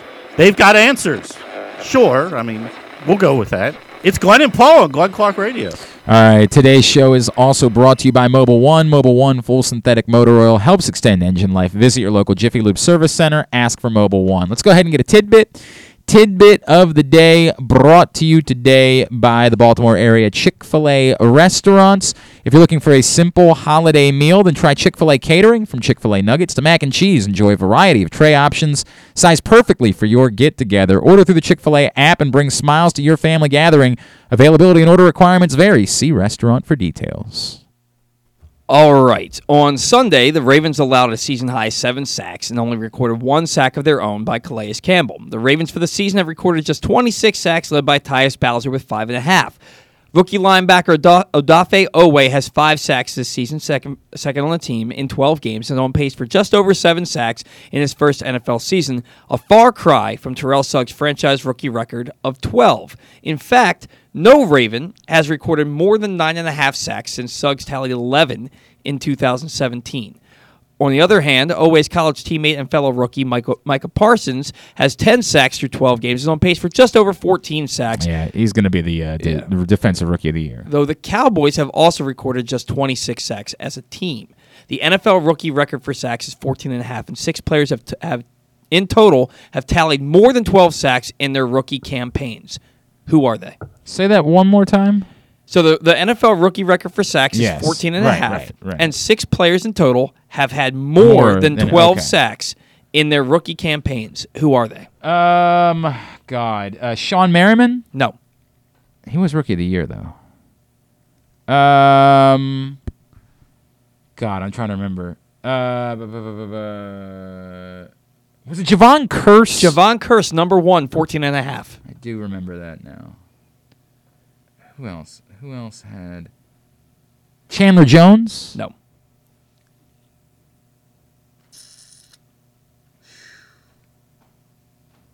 How about? Oh God, this is gonna they're gonna drive me nuts. Yannick Ngakoue? No. I know these are guys that had good rookie seasons though. Yeah. I mean, they still had. I mean, Terrell Suggs had 12, and he's not on this list. You know, so they had good seasons. Yeah, that does. I guess it is. It takes a, a significantly high number. Um. How about God? 12 it was 12 and a half was the number? 12 was the number. 12 That's- that's was the number. here. And, I, and I'll give you a hint. It's not really going to give it away. It's not going to give Not it away. yet. Ryan Okay. Kerrigan. No. Mm. Dwight Freeney. Dwight Freeney tied for third with 13. Okay. Am I am I overthinking this? Are we gonna? I'm, You're thinking- wait, you're wait, wait, thinking- Wait, wait, wait, don't, don't, don't, don't, don't, don't, don't, don't. Let me, let me, let me work through it. Okay. Like I, I'm, I'm thinking that I should be. Sa- Bruce Smith. No. Reggie White. Reggie White tied for third with 13, and he did that in 13 games. That's incredible. How many more are there? Uh, you were missing one, two, three. You're missing Jesus. three. Um, I'm missing three. All right, it's twelve twenty-four. We should probably. All right, give me something. Uh, I, uh, I, one of the Boses. No, none, none of the Boses. One is fairly recently. One was in the mid to late 90s, and the other one was in the mid 80s. Richard Dent. No. Kevin Greene. No. Somebody. There's a Kevin. No, uh, you, you you already guessed Reggie White. I was thinking there's a guy whose last name is a color, but No, yeah, I you already did, I did already. White. I already did do that. That's true. Uh, uh, give me a team. Give me some. Uh, Von Miller. Not Von Miller. Uh, Buccaneers. Buccaneers. Buccaneers. Buccaneers. Recently or Buccaneers Mid to late 90s. mid to late nineties? Buccaneers mid to late nineties. Won a Super Bowl. Warren Sapp. No. I was gonna say Simeon Rice. Simeon Rice tied for fifth with 12 and a half. Yeah, Simeon Rice. Broncos. Recently, Fairly recently. In the last 10 years. Bradley Chubb. No. Fairly recently. Fairly recently. In the last ten years. Mhm. Man. Uh, so it wasn't Von Miller. Wasn't Von Miller. Uh, I'm guessing it wasn't. It's too. I mean, Elvis Dumervil was way before that. I don't know who is it. I mean, we just don't have uh, time. Aldon Smith. I don't remember Aldon Smith with the Broncos. Was he with the. Broncos? I don't no, think you know what? he, No, he Aldon was he was with the 49ers. Yeah, That's who I, I'm sorry. That was my fault. All right, I way, messed, to, I way, messed way to mess up. it all up. I'm sorry. Way to mess it all up. All right, well, who's the other one? Then? Leslie O'Neal. Oh, I should have gotten Leslie O'Neal. Leslie O'Neal is one of the So- leaders in sacks. Al- Aldon Smith had 14 with the with the 49ers, and All Leslie right. O'Neal had 12 and a half. All right, very good. Uh, Tidbit was also brought to you today by the Tyus Bowser Show, which returns on the 21st. Final episode of the Tyus Bowser Show, Tuesday, December 21st at Skipjacks on Bel Air Road in Overlea. We will see you then. It's brought to you by Pressbox, Grade 8's Memorabilia, My Bookie, Window Depot Baltimore, WindowDepotBaltimore.com, as well as Duffy's Garage in Baldwin, Duffy'sGarageMD.com. Tubular, brought to you by the print issue of Pressbox, which is available right now at your neighborhood Royal Farms, any of the hundreds of locations around town where you find it. Read it all, PressboxOnline.com. Only a couple days left to get this one with Brenda Frese on the cover. And then the Best of Baltimore Sports issue hits newsstands soon. Um, so we'll be looking forward to that and making the announcement about who our sports person of the year is. But go get this one in the meantime before it's gone. And again, it is going to be gone very soon. You can read it all PressboxOnline.com. Here's what's coming up tonight, totally tubular wise. Lots of local college hoops teams in action. Patrick Stevens has been telling you for some time. UMBC's got a shot. They're on the road tonight against Georgetown, 8:30 on Fox Sports 1. Towson will try to pull off an upset. They're at Ohio State tonight at 9 on ESPNU. Coppins at George Washington at 6:30 on ESPN Plus. Loyola looking for an upset. They're at St. Bonaventure at 7 on ESPN Plus as well. The Maryland women host Purdue at 7 on Big 10 Network Plus. The rest of the college basketball find at glennclarkradio.com. Some more Big Ten games, just straight up Big Ten matchups on BTN. Indiana, Wisconsin, 7. Michigan State, Minnesota at 9. NBC Sports Washington for Wizards Pistons at 7. ESPN Bucks Heat at 7.30. Blazers Warriors at 10. NHL Network Avalanche Rangers at 7. TNT's got Stars Golden Knights at 10 after AEW Dynamite at 8. Anything non-sports wise we need to mention? Uh, Nicole Kidman's going to be on the Tonight Show with Jimmy Fallon at 11:30. do enjoy Nicole Kidman. on NBC. Uh, Hard Knocks in season in Indianapolis Colts at 10 Oh, o'clock yeah. on the HBO. See No Evil at 10 o'clock on Investigation Discovery, and um, on Disney Plus Hawkeye episode four. Oh, I haven't even started watching it yet. That's how far behind I am in my life. I got to get on that. I I've never watched any of the Marvel shows. That is a mistake. That is a mistake. I, I, And- I always plan to, but I'm, I'm still trying to catch up you, on you everything should, else. You should feel ashamed. You should you, you should just feel will- like an awful. hang my head in It's not shame. that big of a deal. All right. Uh, thanks. Uh, Tibet or Tubular was also brought to you by Window Nation. Rising energy bills because it's cold, but Window Nation is here to help. For December only, 50% off all style windows and a house of windows for only $99 a month. Call Window Nation today, 866 90Nation or windownation.com. Thanks today to, to uh, Drew Forrester. Thanks also to Mike DeCourcy. We'll get that and the Tyus Bowser show with special guest James Proche up in the greatest hits section of the Archives. tab at glennclarkradio.com. Tomorrow on the program, John Feinstein is going to join us. Uh, we'll talk to him about Maryland. We'll talk to him about all the typical things you talk to John Feinstein about. Uh, he's got a new book out as well. The fantasy show with Ken Zales. Uh, we'll make our picks. Anything else that's. Uh, No, that's about it for all now. right, all right. Stuff and things as well on the program tomorrow. Thanks to everybody at Pressbox, all of our great sponsors and partners, including Window Nation. You know what? I got this list. CCBC, Glory Days Grill, Window Nation, Royal Farms, ExxonMobil, KNS Automotive, the Maryland Lottery, Great Eights Memorabilia, Live Casino Hotel, the Baltimore area Chick fil A restaurants, Maryland Department of Transportation, Underdog Fantasy Football, Duffy's Garage in Baldwin, Window Depot, your local Toyota dealer, buyatoyota.com, and MyBookie.